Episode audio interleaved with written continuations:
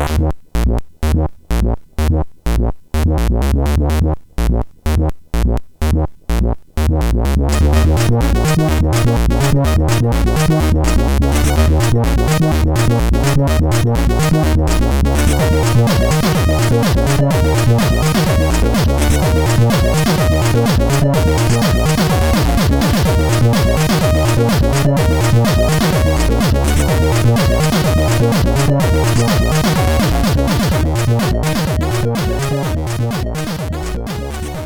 Sziasztok, ez itt a Checkpoint 9. évadának negyedik adása már. Hello, László! Elmos teki! És hát szervusz, drága Gaborca! Sziasztok, nagyon köszönöm a meghívást, és üdv a hallgatóknak! Marinov Gábort üdvözöljük a, az éterben, de Gaborcaként hát több adásban is elhangzott, mert általában nagy tisztelettel emlegettek téged mindenféle kontextusban. Például rögtön az első évadban a Vargatom, aki ugye a Digiknél volt kollégád. Igen, igen, igen. És hát veled folytatjuk azt a sorozatunkat, aminek én azt a nevet adtam, hogy újságíróból valamire való ember. Volt már. Több ilyen portréadásunk, de veled még egy ilyen subthreadet nyitunk, az emberek, akik szerepeltek a Stemsbackben. Ugye a Stemsbacknek a bemutatóján, mikor volt az december másodikán, volt az, hogy mi a Grettel ilyen eh, kegyelmi állapotba kerültünk, és begyűjtöttem néhány telefonszámot, aki, akit el fogok hívni a checkpointba, többek közt a tiédet, és hát akkor veled meg is kezdeném ezt a sort. Hú, nagyon köszönöm, megtisztel, hogy én lehetek az első ebben a, ebben a sorban. Azért azt tegyük hozzá, hogy a Stembek a, a Vakondok filmnek, az, az új Vakondok filmnek az A Vakondok 5. Igen, igen, igen, igen. Hát arról már többször beszéltünk, csak azért hivatkoztam rá így, és hát honnan lehetsz még ismerős, például a Bogyó és Gaborcából, ugye? Ó, ez meg. De még érem, hogy ez volt, ez volt az utolsó, hogy a neveddel viccelek. Nem, nem, erre nem reagálok. Legalább most aki jól szórakozik. Az elején ki kell adni magamból, mert különben akkor trollkodom, amikor az érdemi része megy. Na de, kezdjük is akkor az érdemi részt a állandó nyitó kérdésünkkel. Emlékszel arra, hogy mi volt a legelső videójáték, amivel te valaha játszottál? Igen, illetve két emlékem is van, és nem tudom, melyik a valódi az, az a helyzet. Ilyen emlékeket ültettek beléd gurutáborba? Ennyi idősen már így keverednek a dolgok, de igazából vagy olyan 1983 környékén az etiketek egy ZX Spektrumon, uh-huh. ami az óbudai úttörőházban valami, volt valami rendezvény, és beengedték oda fiatalokat, és az egyik szobában volt egy túlmelegedett ZX Spectrum egy tévén, és ott lehetett játszani ezzel. Ez egy 83 környéke volt. És vagy ez volt, vagy nem tudom eldönteni, hogy, hogy ez 81-82, de egyébként valószínűleg inkább ez, amikor a Kiszce utca 16-os szám alatt, ugye a lakótelepi toronyház aljában, ahol laktam, nyílt egy játékterem egy lépcsőházas ház, és az a 20 négyzetméter, ugye, ami a, a lakótelepi házak aljában van, ez a kis árkádos rész, azt építették be. Egyébként mai napig be van építve, most azt virágbolt van ott. Hát, na nehogy egy árkádos részre játékterem került. És tökéz már az érdemi részt. Ja, bocs. Így, így. És ö, ott Pac-Man, Phoenix, Donkey Kong, meg flipperek, ezek, ezek voltak, és nekem ugye a, a Phoenix volt a kedvencem, mivel nem volt sok pénzem, ez nem, sajnos nem játszottam el annyit, mint szerettem volna, de azért a tízesek ugráltak abba bele rendesen. Úgyhogy ezek vagy 83, vagy ilyen 81-82. Mind a kettő volt, de nem tudom melyik volt előbb. Úgyhogy valamelyik választatok ti is. Szerintem akkor az utóbbi, mert azok régebbi játékok. Mikor uh, lett saját géped, és milyen először? Hát a saját gép az, az 85, és az egy ZX Spectrum, ami kitartott 89-ig az Amigáig.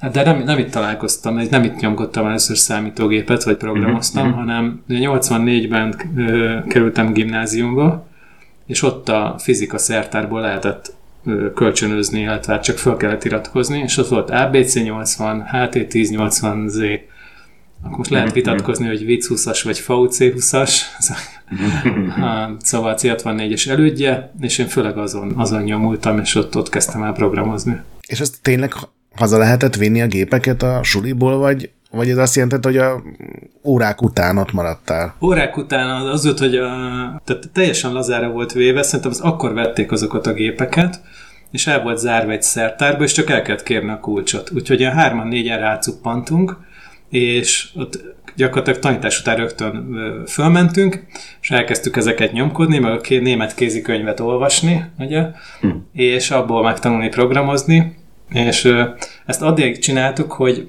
mindig jött fel a portás, mert hatkor ugye zárták a suli kapuját, hogy menjünk már haza, és ezt mindig ignoráltuk, úgyhogy egy idő után kialakult az a társasjáték, hogy már nem szólt, hanem ahogy jött a hat óra, így lekapcsolta az épületbe az áramot. És akkor tudta, ha azt megcsinálja, akkor hazamegyünk, és így akkor haza kénytelenek voltunk összepakolni. Egy öt percig le volt kapcsolva, akkor szomorúan összepakoltunk, azt visszazártuk a szertárba a gépeket, és hazamentünk. És akkor saját géped, azt, azt jól értem, hogy Spektrum után így rögtön Amiga jött? Rögtön Amiga, igen. Ah, és 89, azt jól kaptam el az évszámot? 88. Akkor neked, neked Magyarországon nagyon hamar lett Amigád. Nagyon, igen, nagyon, nagyon vártam. Volt valami műveltetőmi rendezvény, ahol, ahol ki volt rakva egy ezres, és ott láttam mhm. először Amigát, és ugye ott ültünk ilyen félkörben a, a pódium hmm. előtt, és a, amíg a bolt, azt néztük egy órán keresztül, ahogy dü- dübörgött ott. És akkor nyilván ugye elhatározzám, hogy kell neki egy ilyen, és akkor az első keresetemből vettem meg az Amigát. Komolyan? Na mert akkor mit dolgoztál? Igen, ez egy nagyon sűrű korszak, itt, itt így egy-két év alatt viszonylag sok minden történt. Szóval 84 88-ig jártam gimnáziumba, és ugye ott, uh-huh. ott, ott kezdtem el programozni, és ott kaptam a spektrumot is, és akkor először a basic, gépi kód, játék feltörések, örökéletesítés, spektrumon ilyesmik, és ugye én grafikusnak készültem egészen még gimnázium ideje, ideje alatt is, még egy darabig, és azt elég komolyan vettem. Ami azt jelenti, hogy jártam tanulni, rajzolni, festeni, Szentgyőri József festőművész az például Jókához, Nyertem rajzversenyeket, egy Budapest rajzversenyt megnyertem, aztán talán kétszer is, vagy szóval, hogy így nem egyszer. És akkor így el volt könyvelve, hogy én grafikus leszek, és ugye ezt, ezt így 180 fokosan megfordította a gimnáziumban ez a számítógépes dolog. És ennek a következménye volt az, hogy hogy én érettségével egy időben felvételiztem a kandóra. Az, az, az, aki grafikus és ilyen humán tárgyakból volt, mindig ilyen, tehát általános iskolai tanár volt ilyen találkozó, és mondtam, hogy belőlem ilyen mérnök lett, meg, meg informatikus, és egyszerűen nem, nem, nem fogadta be az agya ezt az információt, mert ugye teljesen más, más volt a kép. Milyen szakra? Milyen szakra jelentkeztél? Informatika. 88-ban érettségiztem, és akkor, a, akkor felvételiztem, az érettségével együtt írtam a felvételit. És lecsúsztam a ponthatárról, uh-huh. egy pár ponttal, és akkor elkönyveltem, hogy ez, ez nem sikerült, és kaptam egy levelet, így, nem tudom, amikor még a nyáron talán, hogy viszont az estén létszámhiány van, úgyhogy ha akarok, mehetek uh-huh. estire, és akkor utána átjelentkeztetek nappalira, hogyha a tanulmányi eredményeim jók. És akkor ez megtörtént, tehát akkor kaptam az alkalmon, és a vicces az, hogy kivel találkoztam a beiratkozásnál, Zsánov FBI crew például együtt jártunk a kondóra. ő, ő is oda, oda, oda vetődött, meg még egy csokis arccal is, de ez, ez későbbi történet. Szóval jött a főiskola, de hogy mellette dolgozni kellett, mert hogy ez esti, és azt munka viszony nélkül nem lehet. Akkor még nem lehetett, hogy szigorúan vették, ez a rendszerváltás környéke, kicsit előtte is talán, és akkor protekcióval bekerültem a Videoton Computer vállalathoz. Ez itt volt Óbudán, ez a nagy Videotonnak egy lányvállalata, és programozónak fölvettek. Mivel hogy úgyis megyek tanulni informatikusnak, programozónak, úgyhogy egy szoftverfejlesztési főosztályon kezdtem el dolgozni PC-kkel 80, 88 őszén. Uh-huh. És ténylegesen dolgoztál is? Vagy, Igen. Tehát, hogy azt a... Igen, ez, ez vicces, mert ak- akkor már ugye tudtam Basicből, meg Z80 Assembly-be programozni, meg Pascal-t is tan- megtanultam, de hogy akkor bekerültem egy mit tudom én, 40-es programozók közé, akik mondom az első programozók között voltak Magyarország, ez ilyen 6-8 fős osztály volt, ahol is a környei mezőgazdasági kombinát vállalatirányítási rendszerét programozták, hogy ebbe csöppentem bele, és PC-ken, úgyhogy ott Igen, a videóton által gyártott X-ték, AT-k, 386-osok így jöttek sorba, volt vagy 8-10 ilyen gép, volt egy külön gépterem, meg mindenkinek volt saját gép, én is kaptam, Úgyhogy én ezekkel uh, tudtam ott ismerkedni, és adatbázis kezeléssel, ilyen DBase, meg Clipper, ezeken ős mm-hmm. adatbázis kezelők. Ezeket programoztam ott. Meg később ez a leányvállalat szervizelte a, a TV komputereket, és annyi jött be hibás, ilyen joystick törés, meg ilyesmi, mert ugye egy épület komplexumban volt, hogy nem tudták nyilván tartani, és szóltak a szoftverfejlesztési főosztálynak, hogy kéne egy nyilvántartó, ami a a szervizelését ezeknek a gépeknek nyilvántartja, és azt én írtam meg. És kaptam célprémiumot rá, erre emlékszem, hogy jól sikerült, a szervizbe értékelték, a budapesti tévékomputer javításokat az én szoftverem adminisztrálta, amit itt a videótomba írtam. Aztán. Hát akkor ez megmagyarázza azt is, hogy hogy tudtál már az első keresetedből amigát venni. És ez volt a hosszú válasz, igen, a, a rövid kérdés. Tehát... Én, még, én még visszakérdeznék, mert mondtad, hogy, hogy előtte volt spektrumon, hogy, hogy még feltörésekbe vettél részt, meg trénereket írtál, hogy ez hogy kezdődött nálad, hogy nem játszottál, hanem inkább programoztál? Hát úgy, ahogy szerintem gondolom sok embernél, hogy egy idő után már megvolt minden játék, vagy, vagy untam az a játékokat, jártam a szellőzőműveknek a Spektrum klubjába, amilyen ősklub, Albert falva kitérőnél egyébként. Szellőzőművek Spektrum klubja? Igen, hogy ez nem tudom megvan-e, de az egy nagyon jó Aha. hely volt. Erről most hallok először. Én is. A szellőzőművekről is. Az kriptikus, de én, én is csak nem tudom, jó sokkal később néztem utána, hogy mi is ez, mert hogy egy ilyen ebédlőben volt ez a klub péntek esténként, és ugye nem tudtam, hogy egy jár, vagy ez a üzem, vagy akármi, ez mit csinál, uh-huh. csak és ilyen szellőző berendezéseket gyárt. Én azt hittem, hogy azt uh-huh. szellőzteti Budapesten, de nem. és az, ott az a sípos klub volt, az nagyon durva volt. Az a, nem tudom, hogy elmeséljem ezt a sztorit, mert... Ha így kezdett, hogy nem tudod, hogy elmeséld, akkor mindenképpen. jó. Tehát a, a belső cenzort lőd le, légy szíves. Jó, jó, csak szóljátok, hogy sokat dumálok. Hát az egy zseniális klub volt. Az úgy nézett ki, hogy hogy egy nagy vállalati ebédlő, ilyen medlahikő, zsírszag, ilyen ételátadó ablakok, hosszú, ilyen, ilyen, ilyen műfaborítású asztalok. Na, azokat toltuk össze egy sorba péntek este, és összeadtunk valami minális klub tagdíj volt, amiben Jugoszláviából hoztak minden héten egy vagy két kazettányi új ZX Spectrum programot. Ugye ott, ott nagyon ment ez a törés meg importálás, uh-huh. és volt két spektrum, amiben bejá- mind a kettőben bejátszották a szép sorban a programokat, a klubvezetői, és az egyikben egy másik, egyiken egy másik program futott, a másikon meg, meg lehetett nézni a betöltött programot. És akkor mindenki oda gyűlt a klubtagok az asztal köré, amikor betöltődött egy program, és akkor egy-két percig hogy nyomogatta valaki, hogy, hogy ez micsoda, és kellett vinni egy magnót, meg egy, meg egy hangelosztó kábelt, amit te barkácsoltál otthon magadnak, és úgy nézett ki, hogy a másik spektrumon, amiben a másik program futott, abból ugye kijött egy darab audio kábel, amire normális esetben egy magnót dugtál.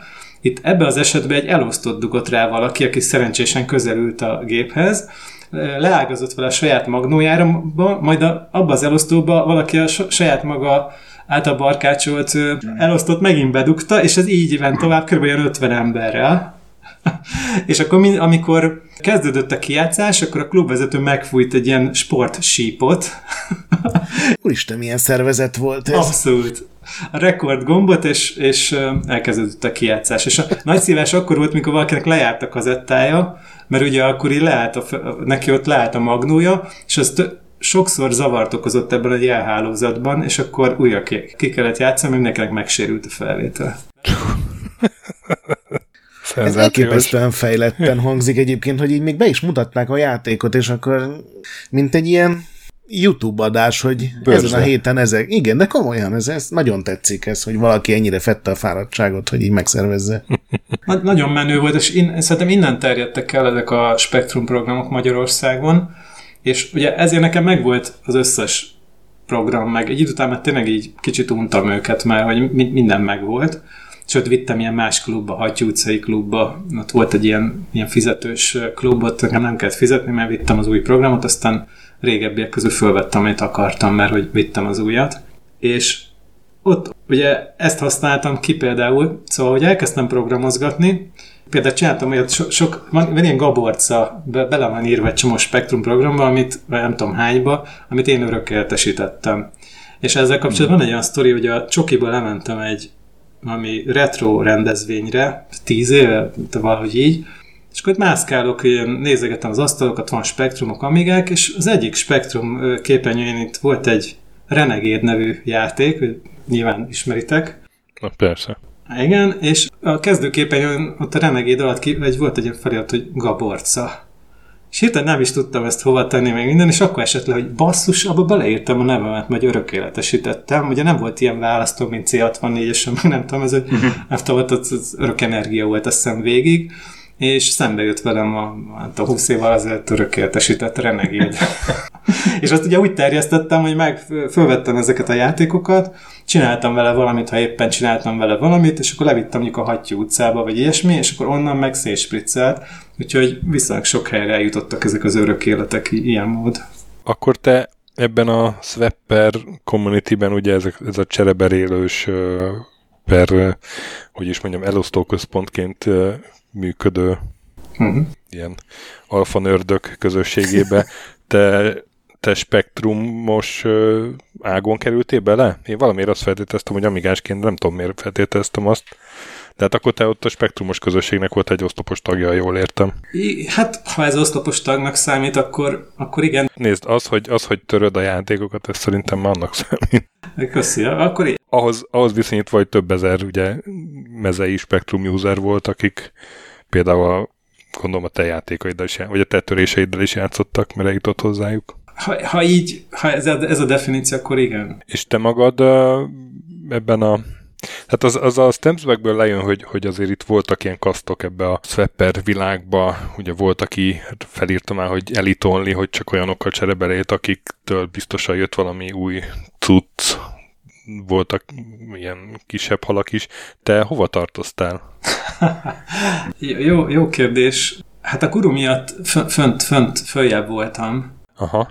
Tehát ugye Csokiba akkor mentem le, amikor megvolt az Amiga az első keresetből, uh-huh. és ugye ott nem engedtek be, fel kellett az ajánló. Csak egy beszúrást hadd hogy a Csoki az ugye a legendási Csokonai Műveldési Központ, ami egy ilyen a legfontosabb találkozóhely volt a 80-as években, és azok kedvé, akik nem hallgatták meg a csokis adásunkat, ott is volt még egy ilyen kasztrendszer, tehát hogy pénteken csak a kiválasztottak mehettek be, meg nem tudom, aztán két embernek kell ajánlania valakit, hogy bejusson, meg ilyenek. Igen, két, két ajánló kellett. Én, én ezt úgy oldottam meg, de akkor nem is tudtam, hogy mekkora mákom volt, hogy így ott volt a bejáratnál, a, volt egy kis előtér, oda be lehetett menni, de már maga a nagy terembe, a szentélybe oda nem lehetett bemenni, mert egy asztal mögött ült két ember, és kérte a, a jegy, vagy a belépő kártyát, a tagsági igazolványt, és nem volt, és hogy két ajánló kell, és akkor így bekiabáltam az ajtón, hogy sziasztok, nem ajánlana valaki?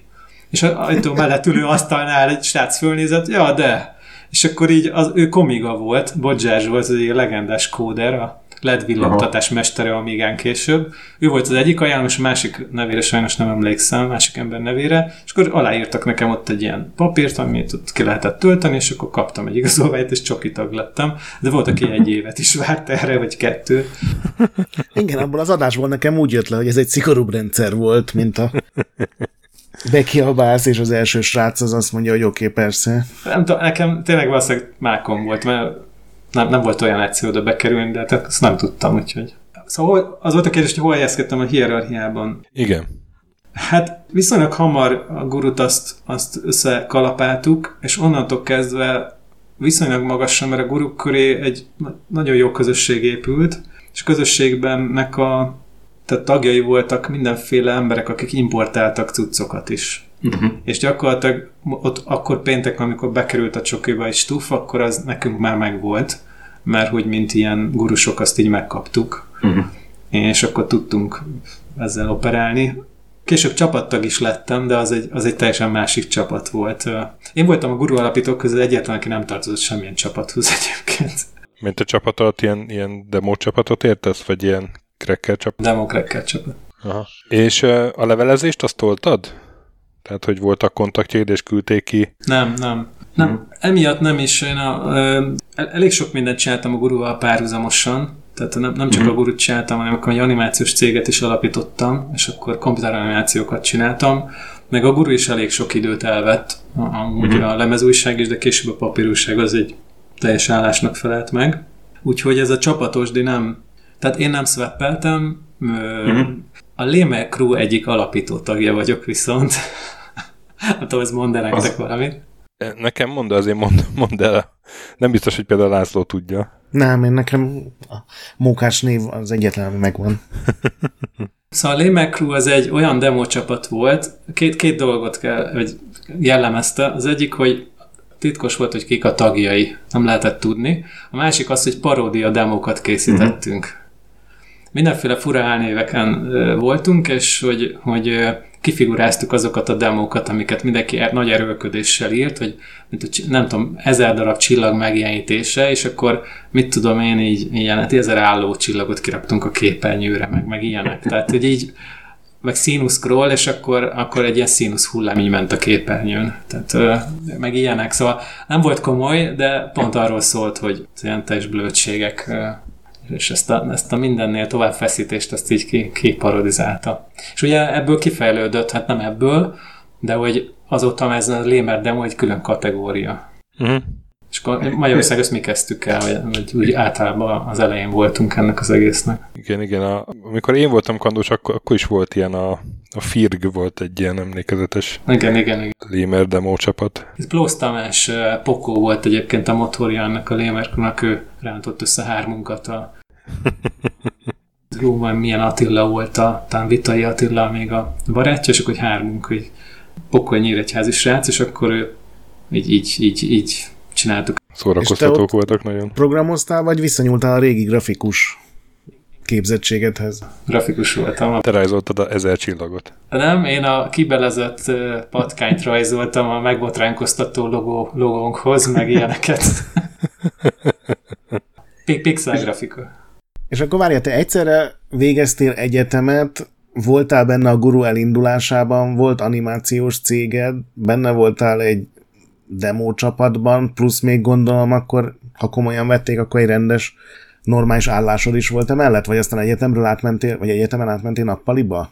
Vagy ez nem mindegyszerre zajlott? Mert ez elég durván hangzik. Ez igen, belegondolok, durva volt. A, a kettő váltotta egymást, a, a videóton és a guru az, az váltotta egymást. Tehát amikor, talán a videótonban ilyen másfél évig voltam, vagy kettő, és akkor amikor a guru az elindult és bekomolyodott, akkor onnan kiléptem, és akkor a gurut, mm. gurut csináltam. Az nem nagyon ment párhuzamosan, de a többi az párhuzamosan ment, igen. Kemény. Mindjárt beszélünk a gurul is, csak azt mondd el még nekem, hogy, hogy ott volt-e esetleg a pecsás copy partin, a legendáson, amin lecsapott a BSE? Nem, a pecsa az egy, az egy jó hely volt, talán, talán láttam is a piacot egyszer vagy kétszer, de hogy a csoki az volt a Pecsához képest mondjuk így a, nem tudom, Mennyország. Tehát a, aki a, bent volt a csokiba, az nem, nem nagyon ment a pecsába, minek, mert ugye azok a szoftverek fordultak meg, amik így a csokiból így ki, kiszivárogtak, vagy kimentek.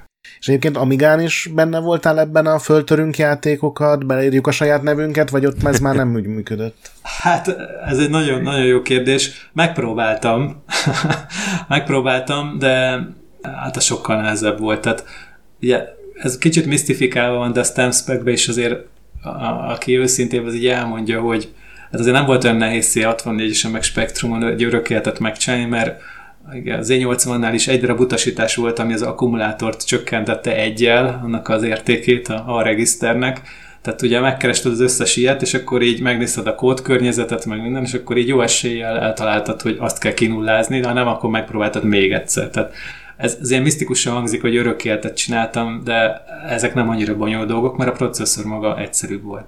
Ugye a 68 ezres, Amiga lelke, na az, az egy nagyon komoly proci a Z80-hoz képest, hogy számtalan módon lehetett a kódot ugye ö, módosítani, és sokkal-sokkal nehezebb volt, és bennem erre már nem volt, ö, tehát én akkor meg programoztam, meg szoftvereket is írtam, meg minden, és akkor az már késztetés, hogy most csinálják egy örök életet, és ebbe ennyi munkát fektessek, az már, az már nem nagyon volt meg.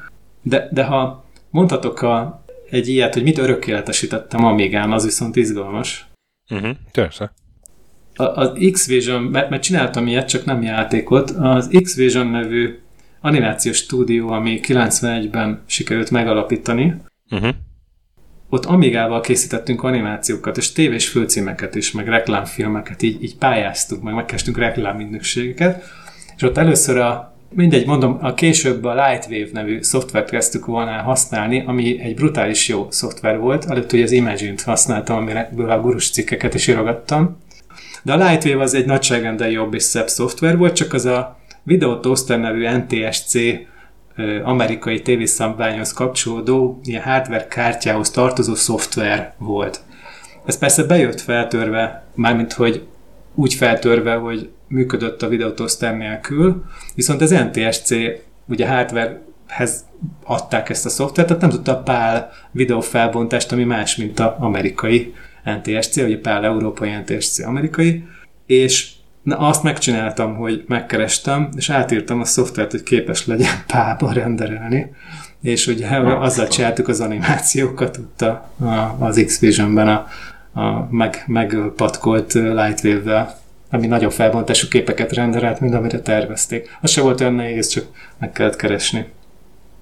És egyébként akkoriban ez, ez mennyire volt ismert? Mondtad, hogy megkerestetek reklámstúdiókat, meg gondolom a magyar tévét, hogy a csináltatok ilyen adásokhoz főcímet, hogy erről itt tudtak, hogy létezik ilyen, hogy renderelni grafikát, és hogy ezzel mit lehet csinálni, vagy ezt nektek kellett itt tanítani a népet, hogy mi ezt csináljuk, és itt vannak a lehetőségek, és, és képzeljétek, számítógépet használunk erre, és tehát, hogy ez mennyire volt egy ismert dolog Magyarországon a 90-es évek elején, gondolom, ez ilyen 91-2-3? 90-91 ilyesmi, igen. Hát nem volt ismert, nem volt ismert. Volt, aki tudott róla, például a hú, Hegyi István, aki ezeket a számítógépes műsorokat szerkesztette.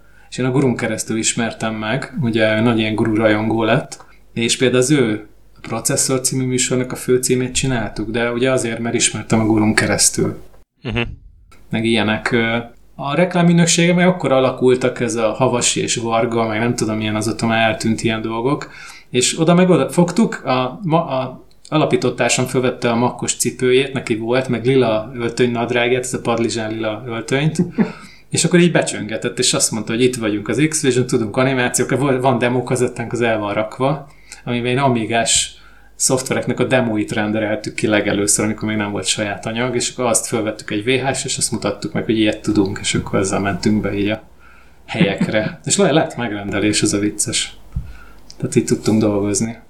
Itt, itt, itt hadd mondjak egy, mert ez szerintem nagyon így a, a bloghoz, vagy a podcasthoz jól kapcsolódik, hogy az X-Vision, ugye először egyedül nyomtam, de ezt ugye jöttek a munkák, tehát kellett a csapat, és akkor tehát persze uh-huh. megkerestem azokat az embereket, akiket ismertem, és jöttek is. Gonda Zoli. Ó, hát ő volt már vendégünk. Nyukamer fejlesztője, egyik fejlesztője. Igen, igen. És uh, most akarnám is mondani hirtelen a, a csapatot. Foris Csaba, a barátja, igen, és igen. Laj András. És ugye a Zoli, hát ők a Newcomer csapat. Ők a Newcomer csapat, így van. Igen, meg Belánszki István, hogy ő meg a tesztelő volt, csak ő talán mm. kicsit később csatlakozott, talán akkor még nem is volt a csapattagja, amikor most szó van. Szóval ők jöttek, és gyakorlatilag oda jöttek dolgozni, és egy kérése volt a Zolinak, hogy hat után, amikor végz, végeznek így a melóval, akkor hat használják már az infrastruktúrát, mert ott volt nagy Amiga, később vettünk meg minden, Úgyhogy ott, ott fejlesztették a, a stúdióban, a, még nem volt saját a newcomer úgyhogy én ott én is sokszor láttam. A Lajnak még egyszer segítettem is felgyorsítani a compilert, mert nagyon lassú volt, és akkor egy ilyen rendező algoritmust ajánlottam neki, amitől így fölgyorsult, a, a, ami a fordító, ami fordította ezért a newcomer Ja. Később is sokat jártam hozzájuk, a saját stúdió lett. Úgyhogy kapcsolódik így a, ez az egész X-Vision sztori a játékfejlesztéshez is egyébként viccesen. Akkor kezdjük meg a gurus vonalat is. A guru az, ha jól emlékszem, 92 elején vagy 91 végén jelent meg a papírguru, és javíts ki, ha tévedek, de a, az, az ős alapítók azok a, a Masel, a Shai, a Bear, meg te voltál, meg a Bear apukája adott még pénzt ugye így voltatok nagyjából a legelején. Még volt egy ember, aki nagyon hamar kiesett. Na, és a kérdésem arra vonatkozva, hogy, hogy a, a lemezgurunál is hasonló felállás volt-e, vagy, vagy még, még voltak mások is, akiket érdemes lenne említeni? Igen, tehát szerintem megérdemli, meg, meg tényleg benne volt Turopoli Béla nevű uh-huh. srác, volt még ott a Csokiból, utána Claymore, ha jól emlékszem, ez volt a, a kódneve. És ő, ő az első pár hónapban még benne volt, de aztán így kihullott, már nem nagyon tudott ezzel foglalkozni. Uh-huh. És akkor így maradtunk négyen, a, a, igen, akiket uh-huh. mondtál a, a lemezgurunál. Egyébként a, a Sájt meg a Beart a Csokiból ismerem, a Mosert viszont nem, ő a Szellőzőművek Spektrum klubjába járt szintén, és mi onnan már ismertük egymást jól egyébként. Csak amikor Amigája lett, akkor ő is elkezdett a csokiba járni, és akkor ott így pacsisztunk, hogy te is, én is, és akkor találkoztunk újra. Tök jó. Egyébként te, te már a harmadik alapító vagy, akit meghívunk, már csak a Beart kell valamikor. Király.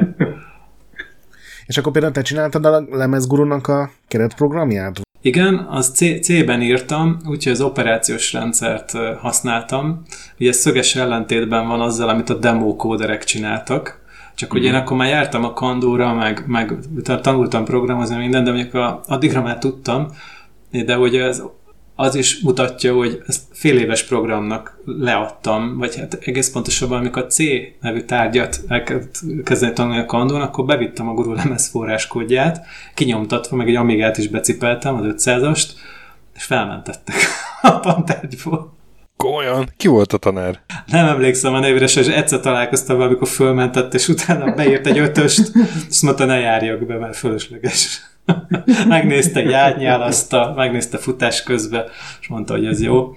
A, te, Gurunak az a, ugye itt volt azért egy ilyen kis feszültség, vagy ezért is voltam én egy picit ebből a demos világból kívülálló egyébként, és ezért is lett ez a Lamer Crew, meg Szóval én, én ennek a oldalvonalán voltam ennek az egésznek, mert ez az assembly-ben programozunk és kifacsarjuk a hardwareből, amit lehet, ez egy tök jó dolog, és ennek megvan a maga logikája és értéke, de ezzel komolyabb programokat írni nagyon nehéz. És én akkor ugye már ezt csináltam is, a videótomban is ugye adatbázis kezelők, meg ilyenek, mm. vagy a C, meg ilyesmi, és akkor én már szóval akkor rátértem erre a másik útra, amikor a, ami ma, amit ma már mindenki csinál, ugye a Stemsback bemutatón is ott beszéltet olyan emberekkel, akkor régebben a, arra optimalizálták a kódot, hogy hány órajáciklus tud spórolni, hogyha nem tudom, kicserélje ezt az utasítást, és most már ő is C++-ban programozik, és ezzel mhm. ugrattam egész idő alatt, mert hogy engem rendszerbarátnak csúfoltak egyébként. Ó. Oh.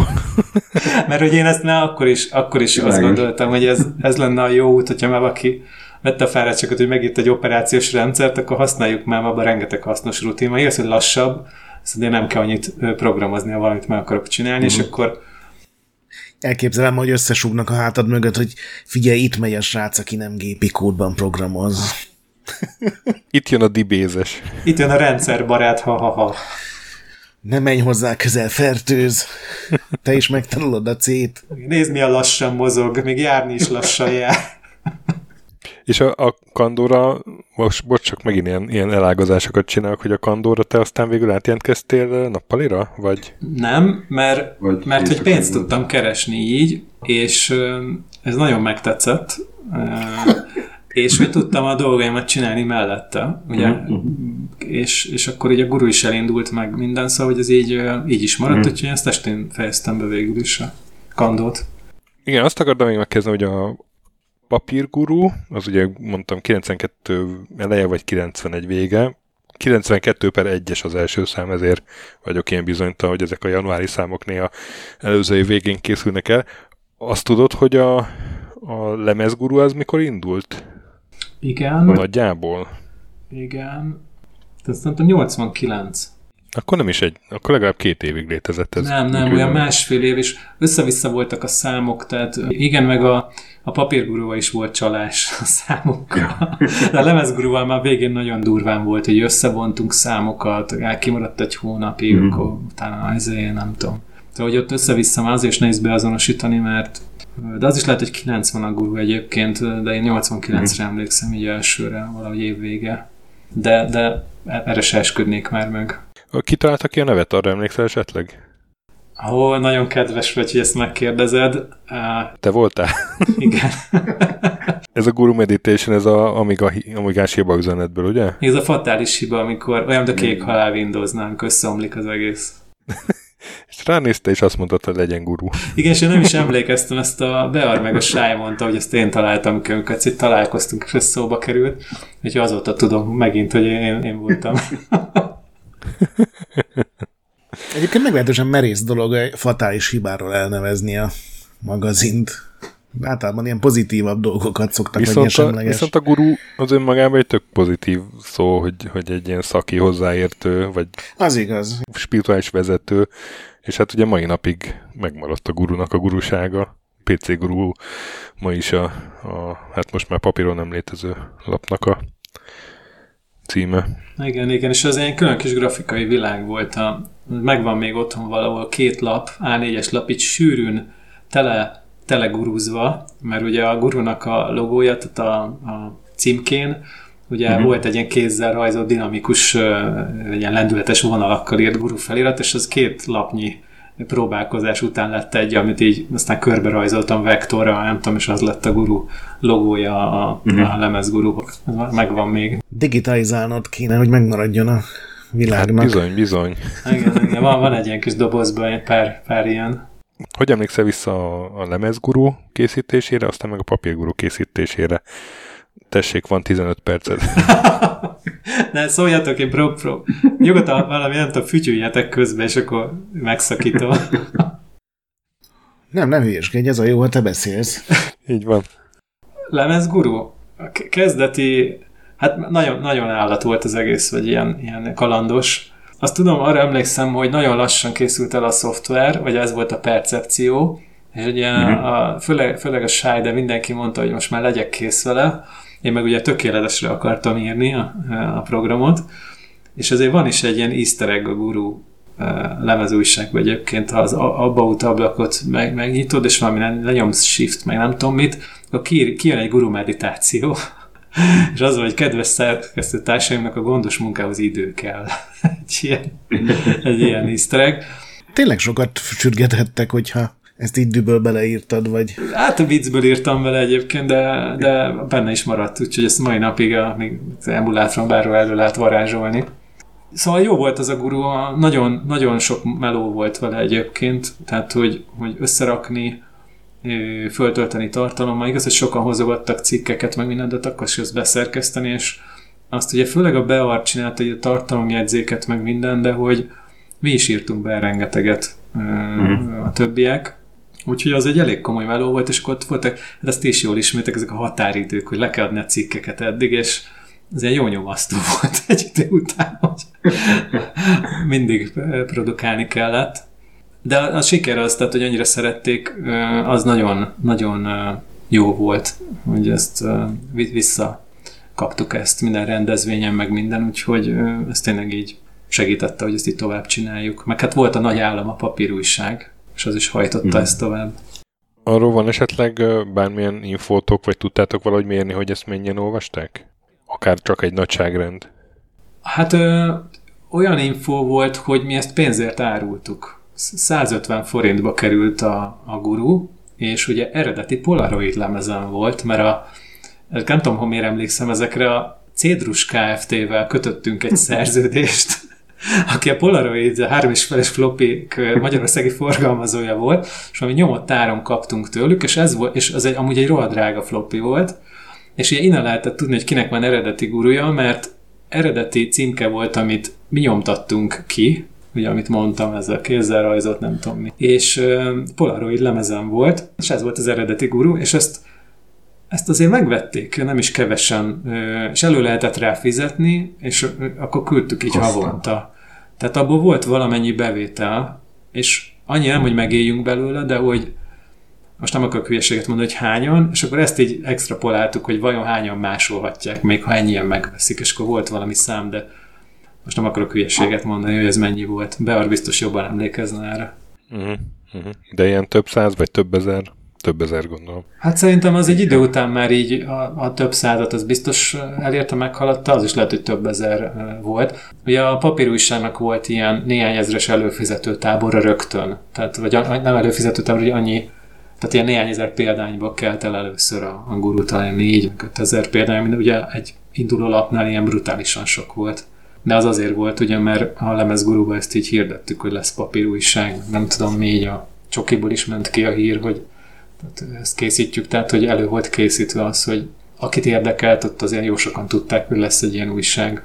Na és akkor összejött rá a pénz, most az igazából nem is, hogy fontos hogyan, a PC gurus adásunkban Sáj nagyjából elmesélte, és te, mint grafikus megkapta a feladatot, vagy hát most már mint tördelő, hogy a lemezgurú után most tessék egy papírgurút csinálni. Igen, igen, ez, ez pontosan így történt. Erre te? Fogtam a német Amiga magazin nevű ö, kedvenc újságomat, ami valami könyvtárból, könyvtárba járt, és mindig minden hónapban onnan kikölcsönzni nem lehetett, de fénymásolni lehetett úgyhogy lefénymásoltam a, a német Amiga magazin oldalait, lemértem vonalzóval, hogy milyen messze van a lapszélétől a, a hasáb, és a Paystream nevű tördelő programba, ami valahogy beimportálódott, és úgy ott, ott volt az országban, hogy leteszteltem, hogy milyen programok vannak, meg minden, és az a Paystream ez így kiemelkedett. Ez egy DTP szoftver volt, ami amerikai cég csinálta, uh-huh és abba elkezdtem oldalakat szerkeszteni, és ilyen sablonokat kialakítani, és megterveztem a címlapot, például ha azok a kis bigyók, ami a guru felirat mellett van, azok a lemezújságból jöttek át. Az a lemezújságnak a címkén ugyanazok a ficakok vannak, ezt úgy hívtuk a papírújságnak a címlapján, és nem is tudom hány hónapig ott csináltam ezeket a sablonokat, és eredetileg úgy volt, hogy nekem kéne ugye a cikkeket így betördelni, de hát azért nagyon hamar kiderült, hogy, tehát, hogy ez így iszonyatos mennyiségű munka, úgyhogy a végén Massel, Bár meg a Sáj is ott együtt tördeltük az oldalakat. Így lehet is látni a stílusokat egyébként, hogy mindenkinek volt ilyen együtt stílus, így nagyjából meg lehet mondani, hogy melyik oldalt kitördelte egyébként. Én mindig sok grafikát raktam rá, az, az onnan lehet látni, hogy melyik az enyém, hogy extra grafikákkal van tele. Tényleg, most itt belelapoztam a PDF-be, és tényleg most, hogy mondod, így különbözik a dizájn. Vannak ilyen nagyon letisztult, hogy sok szöveg és egy kép, meg a ficakokat is látom. Majd van olyan, ami 45 fokba áll a szöveg, az a sáj. hát van, hogy csinált olyan oldalt, így szóval mondtam, hogy ez nem fog átmenni a postscripten, mert ez egy dolog, hogy megterveztük az oldalt, vagy megterveztem ugye ennek a ezt az informatikai hátterét, ha úgy tetszik, de hogy az a levilágító sztori, ami a Stansbergben is van, az, az, egy, az egy komoly sztori volt, mert oké, okay, hogy van egy szoftver, amiben ott vannak a, de hogy lesz abból nyomdai nyomólemez, és ennek utána kellett menni, és ugye ez a PostScript nevű nyelv az, ami ez a közös nevező volt, ugye ez a PDF-ként ismerjük, vagy az lett belőle, uh-huh.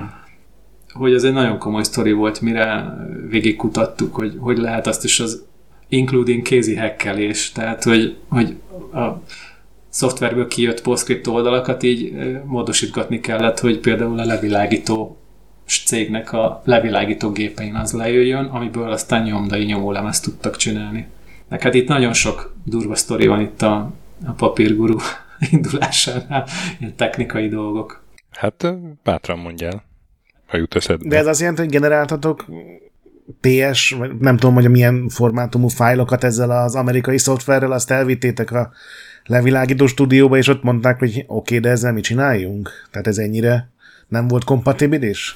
Nyomdában mondták ezt, tehát a, a, a Atheneum nyomdát találtuk meg, ami, azt, ha jól emlékszem, de szerintem jól, ami ugye az egyik legpatinásabb nagy nyomda volt, és ők adták a legjobb árajánlatot. Ilyen, meg volt, hogy hány színes oldal, hány fekete-fehér oldal, stb. Végigjártuk a nyomdákat, és valami miatt az Atheneum adta a legjobb ajánlatot, Na most ők viszont tényleg ez az old school, izé, öntött vasoszlopos nyomda, gépterem, részeg nyomdamesterrel, tehát hogy így tényleg egy házméretű ilyen négy állomásos offset nyomógép, azon nyomták a gurut először, vagy a szobaméretű, és több tonnás cucc, és hogy ők nem tudtak mit csinálni a, azzal, hogy vittünk PostScript fájlokat, úgyhogy kellett találnunk olyan helyet, ahol a PS fájlt vagy PostScript fájlt, azt ugye egy ilyen ilyen fejlett lézernyomtató az a levilágító tulajdonképpen, ami átlátszó nyomdai fóliára ugye levilágítja, és akkor ez a szedést, a fényszedést, meg azt a szedést például az összes magazina, ami volt, az 576 kilobájt, meg a, a többi, ami, ami akkor még futott, guru mellett, azokat ugye úgy csinálták, hogy bevitték a nyomdába a szöveget, meg a, lefotózták a, a képernyőt, ami a Stanzbackbe is ugye elhangzik, és akkor a nyomdában a szedőmesterek azok kiszedték az oldalakat. Vagy manuálisan, azt már nem nagyon, voltak ilyen fényszedőgépek, ami egy ilyen bazinány célszámítógép volt, és akkor ott, ott abba rakták össze. Na, hogy ezt váltottuk ki mi az Amigával, és azt nem kellett megfizetni, ezért volt, ezért mm. tudtuk három számot kinyomni abból a pénzből, amit összekapartunk ott a, az elején, az három szám nyomására volt elég, onnantól el kellett tartani magát az újságnak, és ugye ezt a technológiai folyamatot, hogy a PostScript fájból abba kézzel bele kellett még hackelni, mert hogy találtunk ezek a kezd, DTP világ akkor formálódott, és volt olyan stúdió, akinek volt levilágítója, és akkor egyszer oda vittük a PS fájt, hogy ez a Macintosh teritoriuma volt ez a DTP, de hát mi egy Amigával generált PS fájt vittünk, ami mindent csinál, csak ugye nem, nem, nem jött ki a levilágítón. és akkor elkezdtük debug, hiba üzenetek jöttek, elkezdtem nézni, és akkor ugyanazt kellett csinálni, amit a Lightwave-vel, meg a többi szoftver, el kellett kezdeni hackelni, hogy vajon ez miért nem és akkor ott összehaverkodtam, beszélgettünk, izé, nem tudom, barátkoztunk, nézegettük a hiba üzeneteket, vittem egy újabb verziót, és akkor addig, addig szórakoztunk ezzel, míg a végén meg volt ugye az, hogy hogy tud ez lejönni, meg mit nem szabad csinálni a paystream ami nem jön le, és akkor tudtunk nyomdai fóliát előállítani, amit ugye közvetlenül már nyomólemezre, offset nyomólemezre rá lehet rakni. De színbontást is a Paystream csinálta. Gondolom ez ilyen stresszmentes, nyugodt időszak volt, amikor kész van az újság, de nem kompatibilis, mert a nyomda nem tud még digitális fájlokat kezelni. Hát semmi, ez ilyen egy hatalmas hackerés volt az egész. De az is egy jó sztori, hogy a, megnézitek, tökéletes magyar elválasztás van már az első lapszámban. Ez hogy lehet? A akkori méregdrága Macintosokon, ugye a jól emlékszem, talán a PageMaker volt, ami még nem is izé Adobe volt, hanem Aldus nevű cég csinálta, akkor ezt vásárolta föl a, a Adobe, vagy tőlük vásárolta föl, azt se tudott magyarul elválasztani. Tehát ugye lehetett Magyarországon kapni több millió forint Macintosh meg a szoftver, mindenki, aki valaki digitálisan csinált valamit, azt ezzel csinálta, de nem volt magyar elválasztás. Ha megnézitek a 576 kilobájtot, az ilyen kézzel van elválasztva, és így van benne csomó hiba, meg minden, ott a fényszerűgépen. Uh-huh. Na, a gurúban tökéletes magyar elválasztás van. Ez meg úgy történt, hogy Jutasi Tamás JTS a csokiból oda jött, amikor így szenvedtünk ezzel meg minden. Ugye ne, nekem volt ilyen barátom, és mondtam, hogy nagyon szívunk ezzel az elválasztással, és akkor így kérdezte, hogy megcsináljam. Mondom, hát az marha jó lenne akkor lemásolta a Paystream-et, az egy floppy volt egyébként a szoftver, vagy talán kettő. Következő pénteken lehozta, azt mondja, itt van. Mondom, mi? Hát a magyar elválasztás. és akkor meghekkelte a Paystream-et, és azt úgy csinált, hogy megnézte az angol elválasztó modult, ezek hál' külön kis fájlokba voltak, ezek a nyelvi fájlok, visszafejtette Assembly-be, megértette, hogy hogy működik, elővette a magyar helyesírás szabályai 200 oldalas könyvet, és azt mondta, hogy a 15 legfontosabb szabályt leprogramozta, és csinált egy magyar elválasztó modult. és a guruba tökéletes magyar elválasztás volt az elejétől kezdve. Nagyon durva. Képesztő. De hogy csináltak akkor normál újságot, egy, tehát én komoly újságot ezek után? Már, már mire gondolsz? Hát, hogy mit tudom én, egy IPM-et, vagy egy, egy nem tudom, hogy ha ezeket mind nektek kellett kézzel meghekkelni, azt még mind ilyen full old school módon. Fényszedő vagy Macintosh. Tehát azok a fényszedő gépek azért azt helyettesítette, hogy nem kellett ezeket az ólombetűket ilyen fa táblákra fölrakni, hogy ez a kéziszedés, hanem hogy hanem volt egy tényleg egy ilyen buborékmonitoros célszámítógép, ami ilyen két hűtőszekrény egymás mellett, és akkor az ilyen a nagy nyomdáknak, némelyiknek volt ilyenje és azzal ki lehetett szerkeszteni egy oldalt, persze ilyen baromi lassú volt, meg nem tudom, biztos ilyen Unix munkállomás volt mögötte, vagy akármi, ilyen, ilyen miniszámítógép, az már létezett szerintem így a, akár a 70-es évek végétől ez a fényszedés, uh-huh. és azt szerintem ezekkel csináltak. Hát látszik is, hogy megnézed a gurút, meg megnézed egy 570 kilobájtot, akkor tökre látszik, hogy mi a kettő között a lehetőségben a különbség. Tehát 50-70 körbejtnál ilyen teljesen reguláris dolgok vannak, kép, körbe egy szöveg, nem tudom, a gurunál meg össze-össze vadultunk mindennel, mert hogy ott volt a digitális izé, szerkesztő, aztán Sáj elforgatta 45 fokkal a szöveget. A... Igen, megtaláltam, a Pinball Dreams volt elforgatva. ott a szintbontás az kicsit megvadult, és nem tudom, hogy ez a példány, mert igen, az, az furcsa színek, teljesen más színekkel van, mint a, nem tudom, valami hiányozna, mert az egyik. Igen, ilyenekre vigyázni kellett.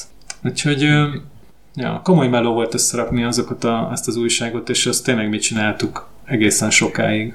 És e, ez a technikai része, de ugye van egy, egy ilyen szak, újságíró szakma, vagy nem tudom, egy tördelői része, vagy egy ilyen formai része. Azt abba te beletanultál idővel, vagy az? Hát annyira bele, hogy a iparművészeti főiskára felvételiztem, és el is végeztem a Na. tipográfus képzőt, mert, Aztán. mert hogy annyira zavart, hogy nem értek hozzá, és mégis csinálom. Úgyhogy le lett egy ilyen tipográfus végzettségem, de akkor már amikor végeztem addigra, már én pont, pont elhagytam a gurut. Aha. Voltak ilyen nagy elcseszések egyébként, hogy az első egy-két gurúnál? Vagy? Igen. Hát volt egy nagyon szép. Minden flottul ment. Igen. Ennek az ellenkezője. Hát a legnagyobb elcseszés, amire emlékszem, kettőt mondok, az egyik a nagyon durva, a másik az csak egy kisebb szívás volt. A nagyon durva az az volt, hogy ugye amikor a oldaltükröt megcsináltam, tehát a sablont, amiben a javasábok voltak, meg minden, akkor ugye vonalzóval mértem le az Amiga magazint. És hát ugye beállítottam lapméretet, stb. Mind, tehát hogy pont olyan legyen, mint ugye az biztos kinyomták valahol, tehát akkor gondolom, ha bármi baj van, akkor, akkor azt el lehet kerülni ezzel. Hát ja, majdnem. Ugye elkészültek a PostScript fájlok, nyomdai fólia, nem volt próbanyomtatás, mert ilyen nincs. Úgy kaptunk jó árat, hogy azon a bazi nagy offset nyomógépen fogják nyomni, és ugye azt úgy be kell, tehát csak az, hogy fölpörögjön, az mondjuk nem tudom, 500 ívet kinyom, a, a, a, úgy, hogy beálljon a gép arra, hogy elkezd nyomtatni. Tehát, hogy ott, ott nem lehetett mondjuk egy lapot kinyomtatni, mint a mai nyomtatókon, az egy, az egy tényleg ilyen több tonnás gép. Szóval akkor láttuk először, amikor elkezdték nyomni, és akkor derült ki, hogy na, nagy baj van. Nem is voltunk ott, amikor ezt elkezdték kinyomni, leadtuk, és mondták, hogy jó, akkor nem tudom milyen műszerben valamikor elkezdik nyomni, és akkor telefonáltak is. És az történt, hogy szépen kijött a, az ív, meg nem tudom mi, mert hogy azt se tudtuk, hogy ívben nyomják a lapot. És ugye az az van, hogy utána azt hajtogatják az ívet egy géppel, és ugye azt lecsapják a szélét, majd összefűzik. Ezt most már tudom, meg tanultam is, meg, meg a gyakorlatban is, de akkor nem tudtam. Szóval a lapméretet azt úgy terveztem meg, hogy az a rész, amit ez a vágógép Aha. levág, az nem szerepelt ebben az egész elképzelésben. Nem, nem hagytál rá.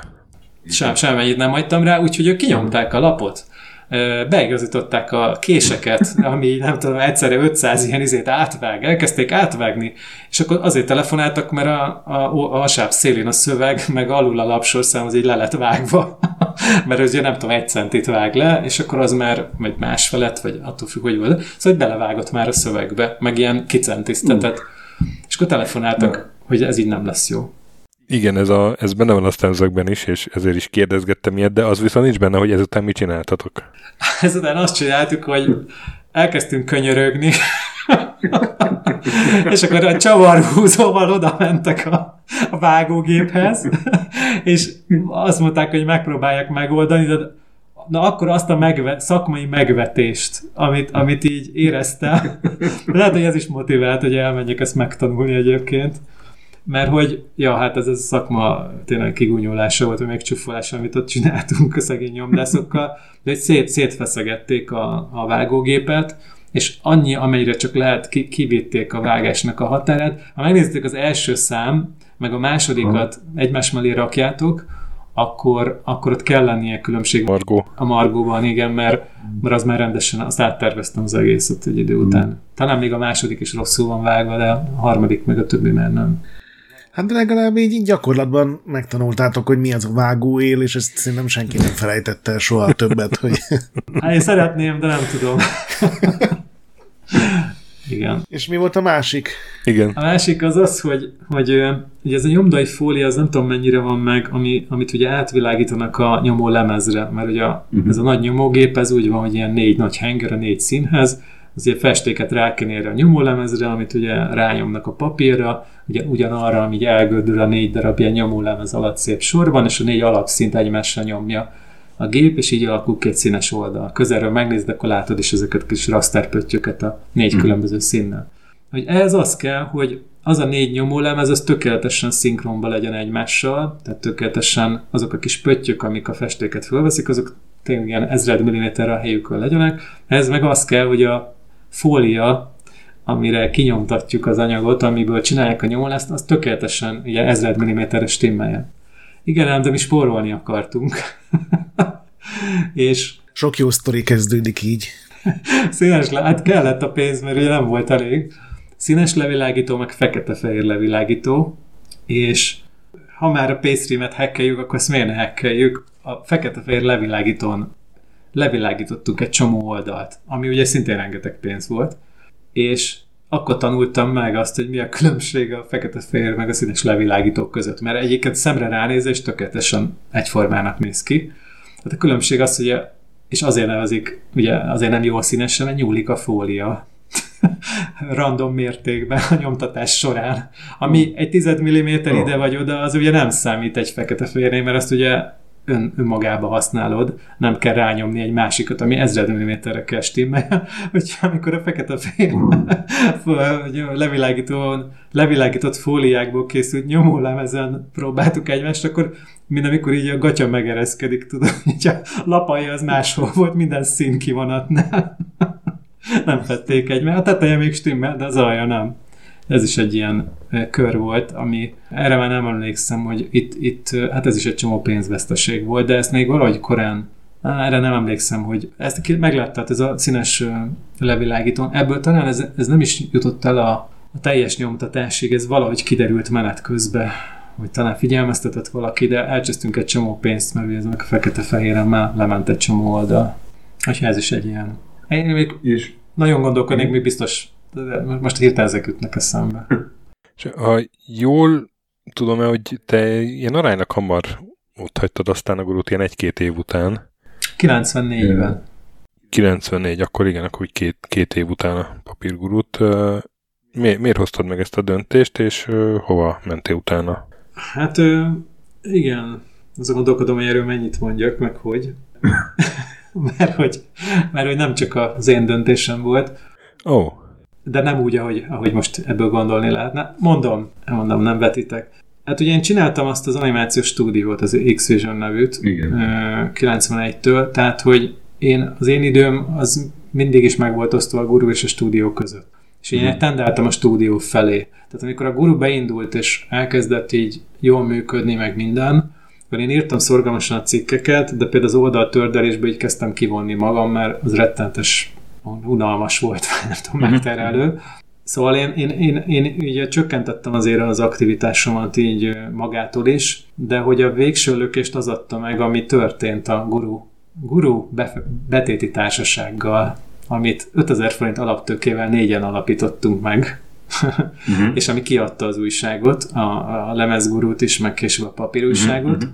és itt gondolkodtam, hogy erről mennyit meséljek, mert nem tudom, hogy ki mennyit mesélte erről eddig, te, én most meg nem tudom neked mondani, nem tudom felidézni, hogy rég, régi évadokban voltak a Sáj is, meg a Masel is, úgyhogy nem tudom, hogy... Jó, mondom, mondok egy ilyen egyszerű, egyszerű gyors verziót. Volt egy szerkesztősi megbeszélés, amit a, a Bear hívott össze, uh-huh.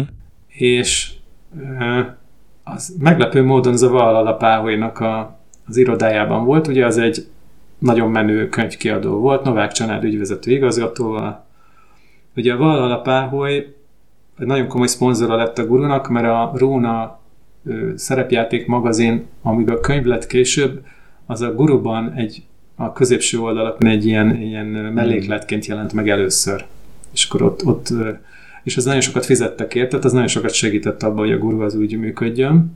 Mármint újság lett később, nem könyv. Újság lett, meg ez a mágus szerepjáték.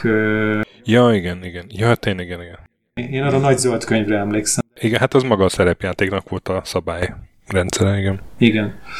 De ugye volt egy szerepjátékos magazin, az volt a Rúna, ami főleg ezzel a mágussal foglalkozott meg környékével. Igen, így pontos. Szóval, hogy így volt a Valhalla képben, Novák család ügyvezető, ugye ők adták ezeket a kamucsilagok háborúja uh-huh. könyveket, ami mind megvan nekem. Zárójel. Szóval bementünk a szerkesztőségi megbeszélésre a Valhalla kiadó Csilivili irodájába, ahol Bear és Novák család egy széken ültek, és a Bear mondta, hogy a következő lapszámot már a Guru kiadó Kft. fogja kiadni, nem a BT, aminek Csanád és én vagyok a tulajdonosa. Oh. Ez volt a, ez volt a, én így emlékszem rá, lehet, hogy ennél uh-huh. kicsit hosszabb volt, és hát azért ez egy igen, érdekes fordulat volt, és hát a sáj teljesen kiakadt, a Masel is, én is, de pont azért, mert én már, hogy mondjam, én már csináltam mást is emellett, tehát nekem nem töltötte ki az életemet, uh-huh én itt, itt, itt váltam el a gurutól. A Sáj, Sáj uh-huh. ugye még, meg a Massát csinálták, és Sáj nem tudom mennyi ideig utána le, ment a PCX-hez, az IDG, uh-huh. csinálta a PCX-et, a Bogner Ákos. Igen, igen, igen, igen. Mr. Chaos. Igen, ott a Sájt áthívtak, akkor megcsináltak a PCX-et, ahol most letagadom, de én csináltam a logót. PCX logót? Azt a Free Firka logót? Ja, nem, várjál, lehet, hogy nem a logót. Nem, na, 3D-ben Lightwave-ben csináltam nekik valamit, akkor nem a logót, hanem a mi belső grafikát, az értékelési rendszer, mert ezt Lightwave-ben csináltam. Megkérte a Sáj, csináljak valamit. Ugye, hogy milyen jó volt a pecsét a guruban, azt is én rajzoltam mm-hmm. vektorgrafikus rajzóprogramba. Szóval ez lett a, a guru vége nekem, ez, ez talán 94-ben volt, ha jól emlékszem, hogy, hogy így fölrobbant ez az egész így, és ebben már itt semmi perspektíva nem volt. Uh-huh.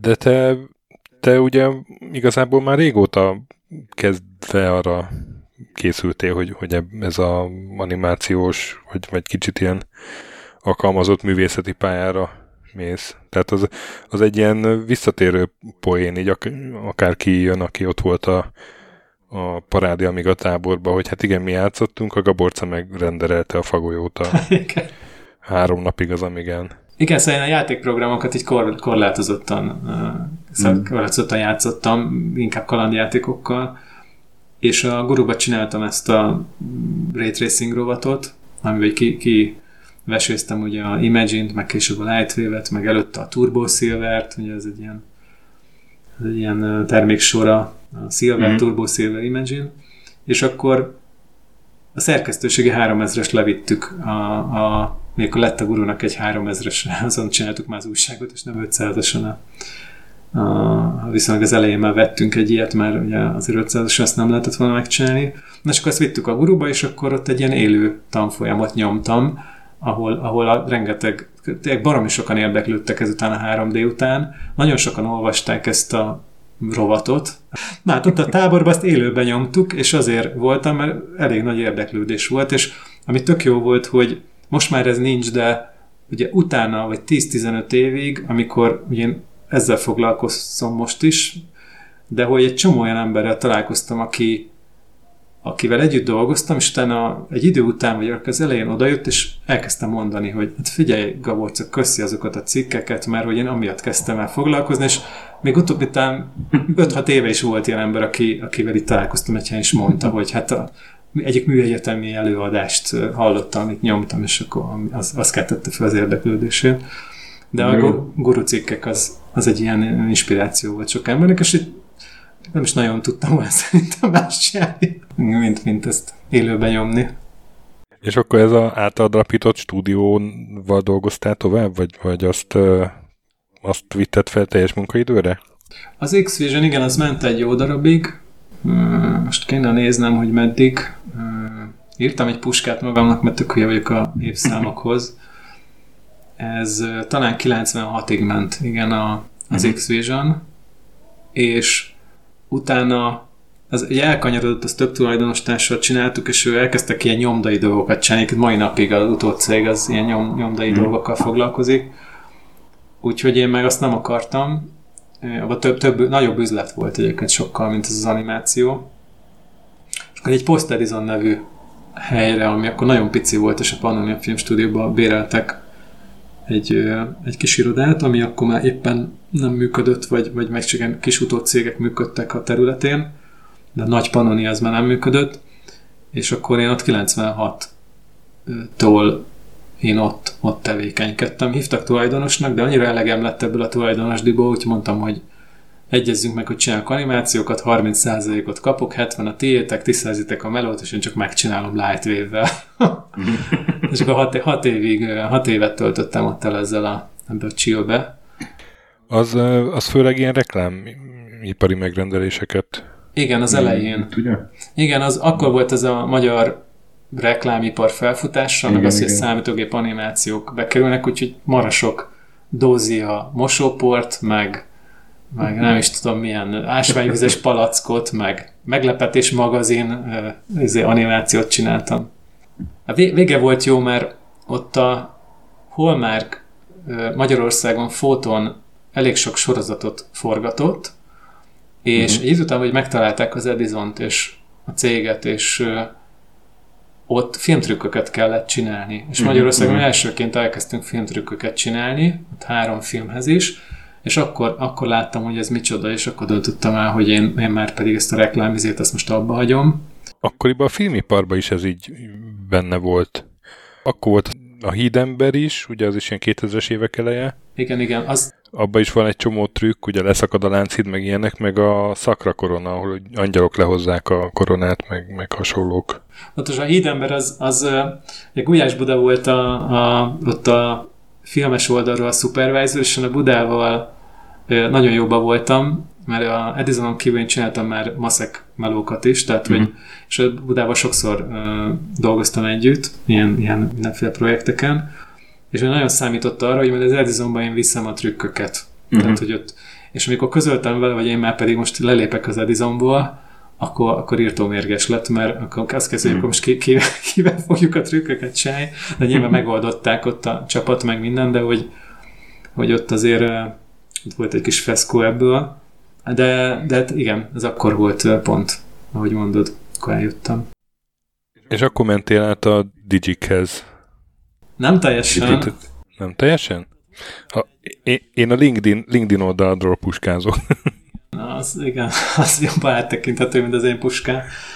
Ő, majdnem, ott azért jöttünk el az Edisonból, ez csak érdekesség, mert a Holmák egy nagy sorozatot indított volna be, és azt Aha. mondta a producer, hogy csináljunk el egy külön animációs stúdiót. És azért négyen kiléptünk a Edisonból, az egyik tulajdonos is, és és megkerestük a új irodát, a Pannonia Film Stúdióba, az volt, hogy ezt megveszi ez az amerikai cég, a Hallmark, stb. És kiderült, a végén kiderült, hogy ez egy félig meddig átverés volt, és ezzel a trükkel lenyomták az angol egyik angol stúdiónak az árait ezzel a fenyegetéssel, hogy itt létrehoznak Magyarországon egy uh-huh. stúdiót, és nem lett belőle semmi. Uh-huh. Úgyhogy ott álltunk négyen. A... Ez jó érzés lehet. Az nagyon jó volt, úgyhogy én ak- akkor elkezd, csináltunk négyen egy demókazettát a munkáinkból, és szétküldtük a világban, és én akkor mentem volna. Tök jó visszajelzéseket kaptunk, és Londonba hívtak az Ardmanhoz, aki a Wallace és Gromitot csinálja, uh-huh, uh-huh. mert hogy ők akkor alakították meg a digitális részlegüket, és akkor oda mentem ki interjúra, mentem volna ki interjúra, meg volt az időpont, meg minden. És akkor hívott fel egy ismerősöm, hogy, hogy csináljak uh-huh. inkább mást. És az, az lett a Digic. Az akkor alapult a Digic, vagy az már egy létező cég volt? Ez, ez mikor volt? Hát nem, nem volt Digic. Még az Digic az jó darabig nem volt. Hát az, te, te még az Exigon is dolgoztál, és az, az, az még Black Hole volt. Igen, szóval ez, ez az eredet történet, az én, én olvasatomban az úgy néz ki, hogy egy Kecer András nevű srác, akivel az Edisonban együtt dolgoztam, és egy pár éve akkor ott hagyta az Edisont, az kikötött, a Black Hole-nál kötött ki, és fölhívott, hogy ő, kapott befektetést ez a cég, tök jó arcok dolgoznak itt, itt készül a világ legjobb RTS játéka, de kéne a világ legjobb renderelt intrója is, hogy a Warcraft 3-at le kéne nyomni intrót, mert hogy akkor az mm. meg kijött.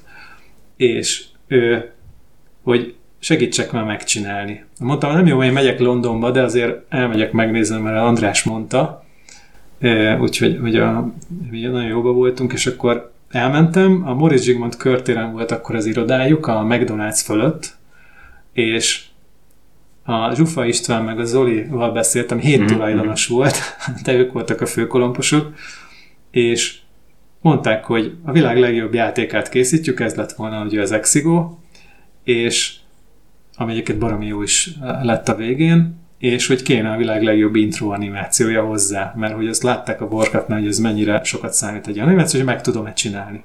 És mondtam, hogy hát persze, miért ne? És tényleg az volt, hogy a Ketszer Andrisra ketten csináljuk meg ezt az intrót, ez így indult.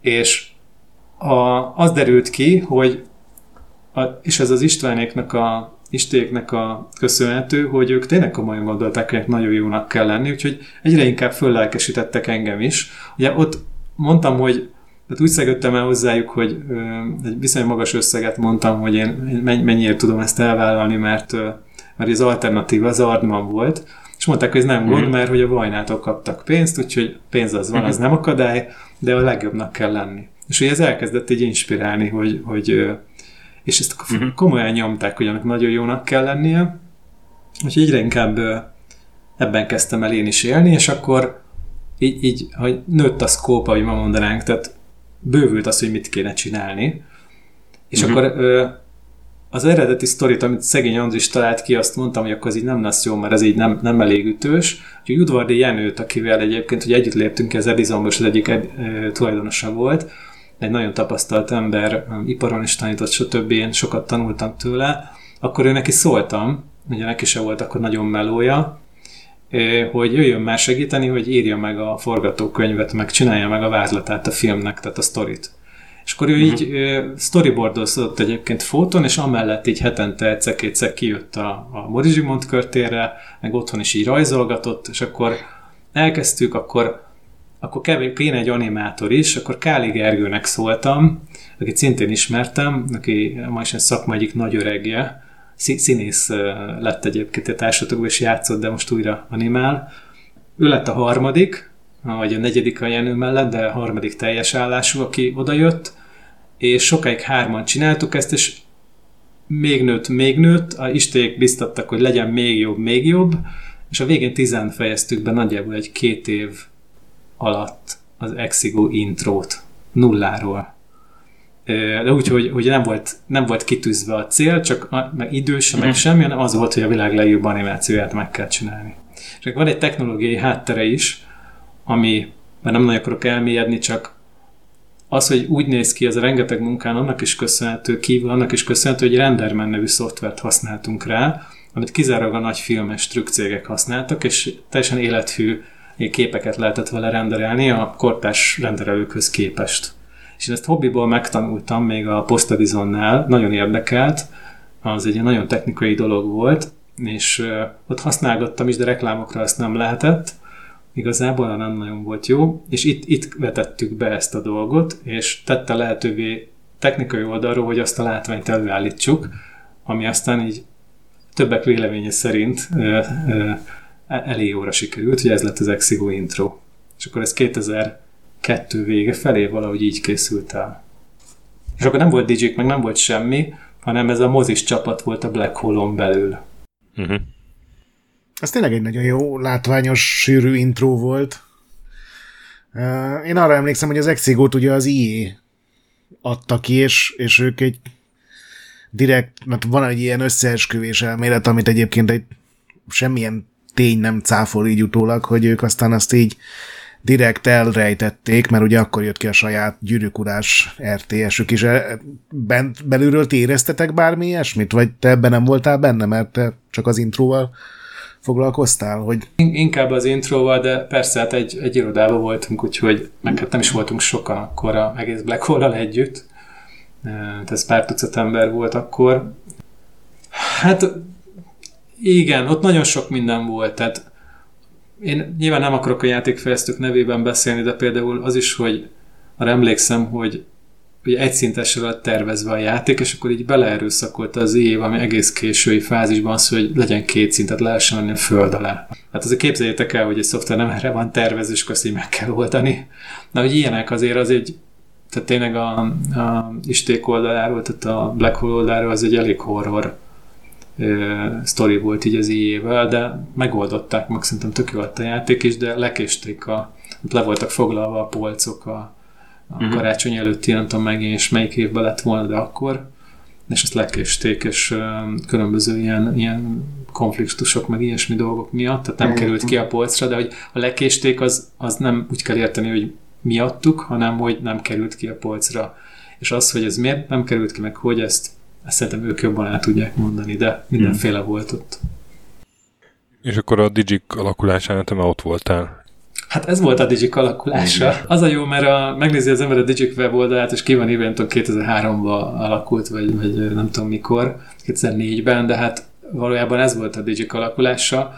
Ugye az, hogy hogy ment tovább, az pedig, tehát egy nagyon-nagyon jó csapatot összegyűlt. Tényleg én, amikor itt szólogattunk embereknek, akkor én, én meg a többiek is olyanoknak szóltunk, akikről tudtuk, hogy, hogy tapasztaltak és jók, és ott egy jó fizetések is voltak, és tök jó feladatok voltak, tehát egy, egy nagyon ideális környezet volt ahhoz, hogy ott, ott jó dolgokat lehessen csinálni, és mondtam, ilyen 8-10 fejeztük be az Exivo intrót. Nálam a motor az volt, hogy egy, egy tényleg szuper filmet kell csinálni olyan látványjal, ami, ami jó. Ugye azt is fejembe vettem, én akkor már előfizetője voltam a SIGGRAPH publikációknak, minden a SIGGRAPH ugye a legnagyobb ilyen komputer animációs uh-huh. konferencia és fesztivál, és hogy küldjük be oda, mert ott van évente egy animációs fesztivál, és mindig kiválasztanak 10 olyan munkát, olyan 6-700 jelentkező van minden évben, be lehet küldeni, és van egy szakmai zsűri, minden évben más, kiválasztanak 10 munkát, ami reprezentálja a csúcsát a Kobizar animációnak. És abban az évben. És oda beneveztük az Exigo intrót, és kaptunk egy szép szigráfos válaszborítékot, hogy beválogatták. A... Igen, és az annyira, annyira jó volt, hogy egyrészt elkezdtem levelezni a zsűri elnökével, aminek az lett a vége, hogy meghívtak minket Los Angelesbe, ott volt a, szóval, vagy San Diego, vagy Los Angelesbe, nem emlékszem, a Szigráfra, hogy tartsunk egy előadást, mert hogy nem tudták, hogy Magyarországon van komputeranimáció. És hogy, hogy van, van ilyen szakma, vagy nem tudom, ipar, ugye később elmondtam a, az előadás, hogy nincs. Tehát ezt félreértették, de hogy, hogy, hogy nem, nem értették, hogy hogy lehet ilyet csinálni, úgyhogy semmi előzménye ugyanek nem volt a szakmában.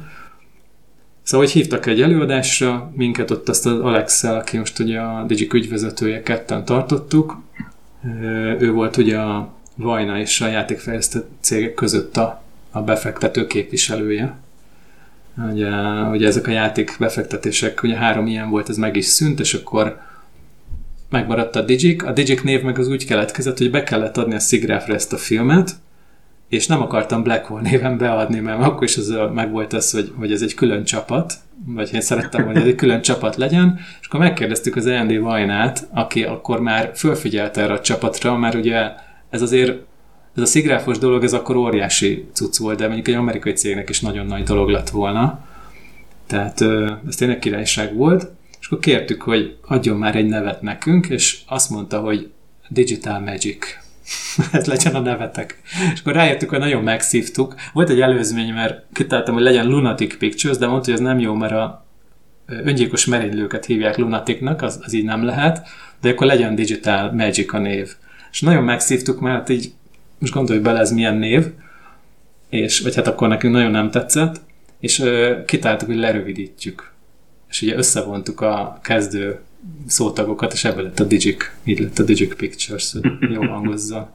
És akkor ilyen néven lett beadva a film, mm-hmm. és én gondolom én, hogy akkor ezt lehet tekinteni a Digic megszületésének, vagy hogyha az elejét, akkor ugye azt, hogy, hogy amikor elkezdtük a munkát, honnan, honnan akarod számítani. Az meg ugye 2001 ben volt talán. És amikor formálisan megalakult a Digic, tehát tényleg létrejött a cég, akkor mi volt az első melótok? Vagy az hogy szereztetek munkát? Hát igen, ez egy nagyon izgalmas sztori.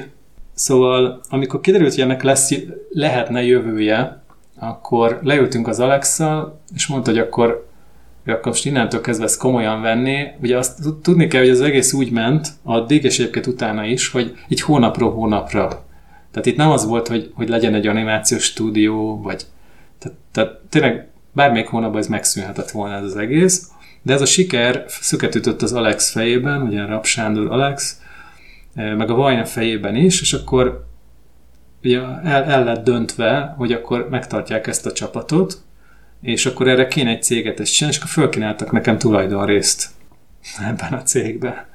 És ebben nem tudtunk megállapodni, mégpedig azért, mert egy olyan kockázati, most már tudom, hogy egy kockázati tőkebefektetés teljesen standard ilyen, ilyen kockázati tőkebefektetős employee poolból adott ilyen névleges tulajdonrész, ami később nagyon sokat érhet, de abban a pillanatban közt megkapod, akkor az inkább egy lánc, mm. semmit más. De ezt nem tudtam, és ez nagyon ki voltam akadva 2003-ban, és egy pár hónapig küzdöttünk a Alexa, meg már ügyvédek is voltak, meg minden, hogy, hogy ezt a tulajdonrész mi legyen, és akkor nem tudtunk megállapodni a végén. És mondtam, hogy így nem leszek tulajdonos.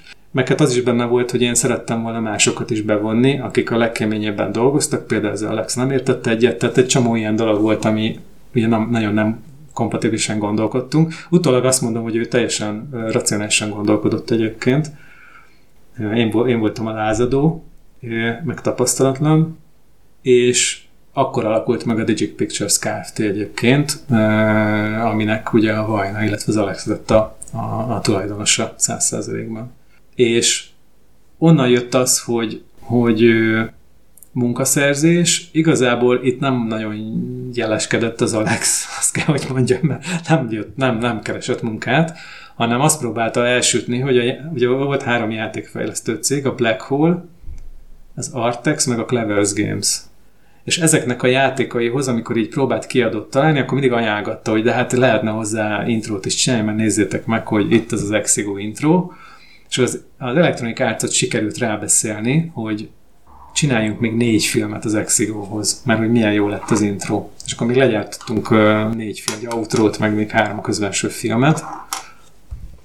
Úgyhogy ez, ez, ez volt, meg utána kezdtek bejönni ilyen uh, melók, Warhammer, tehát az a az Namco Bandai-tól, amikor így uh, már Digic neve, meg ez az intro, ez azért elég nagyot ment, és akkor, akkor kezdtek bejövögetni ilyen meg, megrendelések.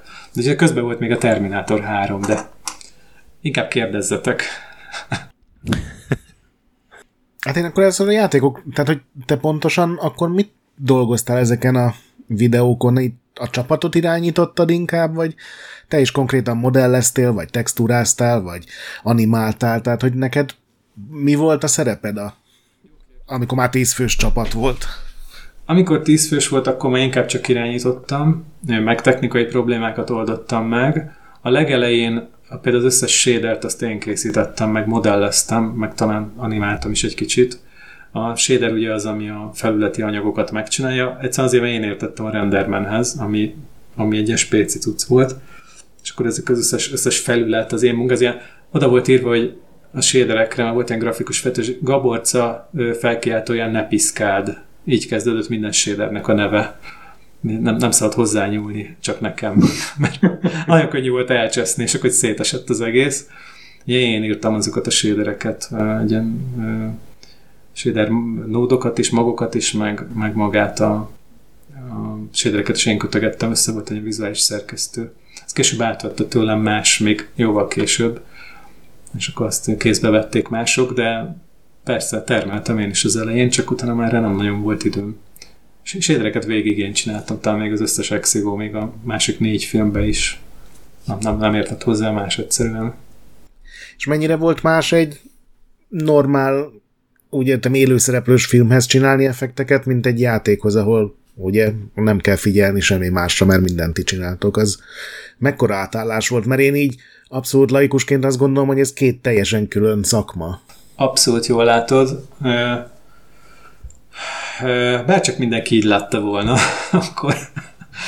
Tehát a, ugye a filmnél van az, hogy van egy nyersanyag, beszken, ugye akkor még ez nem digitálisan ment, tehát meg úgy értem, hogy nem digitális alapanyagra forgott, hanem filmre, amit utána beszkenneltek, és azokat a digitális fájlokat kaptuk meg, és ugye ahhoz kellett mindent illeszteni. Ez most ez ne, ne ilyen PNG meg JPEG-nek képzeljétek el, hanem ez egy sokkal nagyobb színmélységű, ráadásul nem lineáris ilyen színtartományban lévő kép, amit most is be is fejezek ennek a, ennek a részletezését, szóval, hogy röviden nem is igazán látod, vagy akkori szoftverekkel nem is igazán láttad a képernyőn egy ilyen monitoron, hogy pontosan mit csinálsz, mert mindig csak a, a teljes képnek csak egy bizonyos mélységéig láttál bele abba, hogy ez hogy fog kinézni majd, ha ezt kivetítik. Tehát például, ami a képernyőn feketének nézett ki, az nem biztos, hogy amit beállítottál, az nem biztos, hogy olyan fekete, és a képernyőn tökéletesen belolvadt egy másik feketébe, az például, amikor filmre levilágították vissza, egyáltalán nem biztos, hogy fekete volt, tehát amikor rajzolt egy maszkot,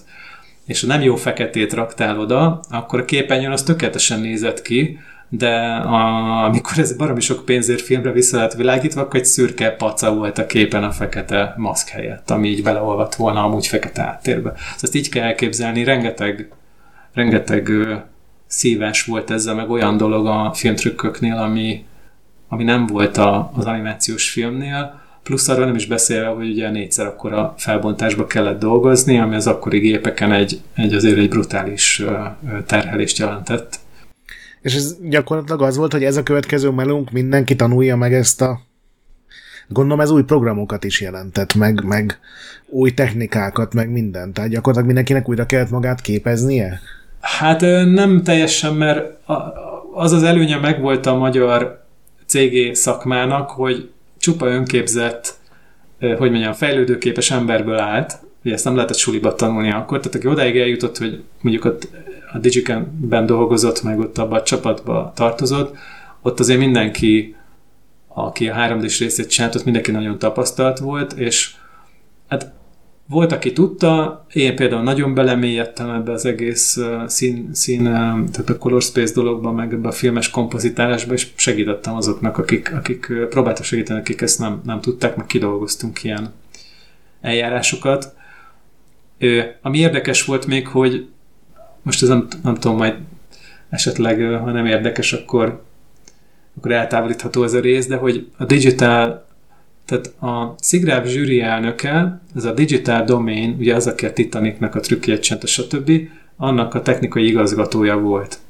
És ott panaszkodtam neki, hogy nincs jó kompozitor szoftver, ugye az, amivel a képrétegeket össze lehet rakni, mert akkor szűnt meg az egyik legmenőbb a sék, és csak ilyen béna vackok voltak helyette, és mondta, hogy hát Gábor, ez nem gond, mert mi a Titanicra kifejlesztettünk, vagy hát ott használtuk először egy saját fejlesztési szoftvert, ezt úgy hívják, hogy Nuke, és az egy kompozitor program, és szívesen ebből terméket akarunk csinálni, és adunk nektek szívesen tesztverziót. És a, így kaptunk ebből, ami a ma a PS vezető kompozitor szoftver, mindenki ezt használja, annak a zárt beta verziójából egy első PC sportot tesztelt a Digic, és azt már használtuk a Terminátornál például. Ez rohadt menő azért. Megvan az zip file azóta is. ja. Meg ha ez, ha ez érdekes, akkor az is egy poén, hogy ugye úgy kaptuk, mert semmi kidolgozott menete nem volt, szerintem ott valaki összezippelt egy foldert, és úgy kaptuk meg, és véletlen saját pluginjaikat is benne hagyták. És azt tudom, mert ugye más szoftverekben az egy ilyen bazidrága fizetős, de tényleg sok ezer dolláros fizetős plugin volt egyenként. Írtam nekik, hogy biztos, hogy ezt így akartátok oda, hogy ez a kettő benne van. Azt úristen, nem, azokat léci töröljétek le. Ezek ilyen szakító, tehát ilyen kék háttérre eltávolító pluginek mm. voltak. Persze, hogy letöröltük e- e- egy fenét, a T3-ba azzal szakítottuk a háttereket. A véletlenül megkapott egy doménes, izé, legdurvább uh, szakító pluginekkel. És a, a, a Terminátor 3-nál, amikor megkaptátok, hogy mit kell csinálni, az azt ilyen teljesen professzionálisan kell elképzelni, hogy meg volt mondva gyakorlatilag szinte képkockáról képkockára, hogy ennek a karakternek vagy CGLM-nek pontosan mit kell csinálnia, milyen színű lesz, vagy, vagy itt rátok volt pár dolog azért bízva? Tehát ez mennyire volt kötött? Jó kérdés, nem volt kötött. Tehát kaptunk egy, a, a rendezőtől jöttek a kérések, megkaptuk a szkennelt nyersanyagot, meg jött egy ilyen mit tudom én, valami, valamilyen hosszú, rövid, le, tehát inkább rövid leírás, hogy mit, mit kéne. És akkor mit csináltunk vázlatokat rá. Ugye néha festettünk dolgokat, és azt visszaküldtük, hogy így képzeltem, néha már rögtön 3D-be kezdtük el megcsinálni, attól függ, milyen komplex volt a cucc, és ugye mindent beleadtunk. Tehát, hogy az tényleg ott, ott, ott mindenki a maximumot nyújtotta. Nagyon megterhelő is volt, mert talán két hónap volt, vagy, vagy két és fél, lehet, hogy három, és 60, 60 trükköt nyomott le az a tíz ember, úgyhogy az, az azért nagyon megterhelő volt, de ugye elneveztek minket a végén, a rendező elnevezett minket őrült magyaroknak. már mindent túl akartunk teljesíteni, és mindent túl teljesítettünk, és nagyon tetszett neki mindent, tehát egy olyan shot nem volt, amire azt így visszadobta volna, meg ilyesmi. Úgyhogy, meg volt egy extra feladatom, az uh, szerintem az nem annyira volt publikus, úgyhogy szerintem azt kevesen tudják. Megkérte Vajna, hogy ugye az Industrial Light and Magic, ugye a Lucasnak a trükk cége, a Csillagháború, mm-hmm. stb. Ő csinálta a legtöbb trükköt a Terminátor, ez a Terminátor filmhez.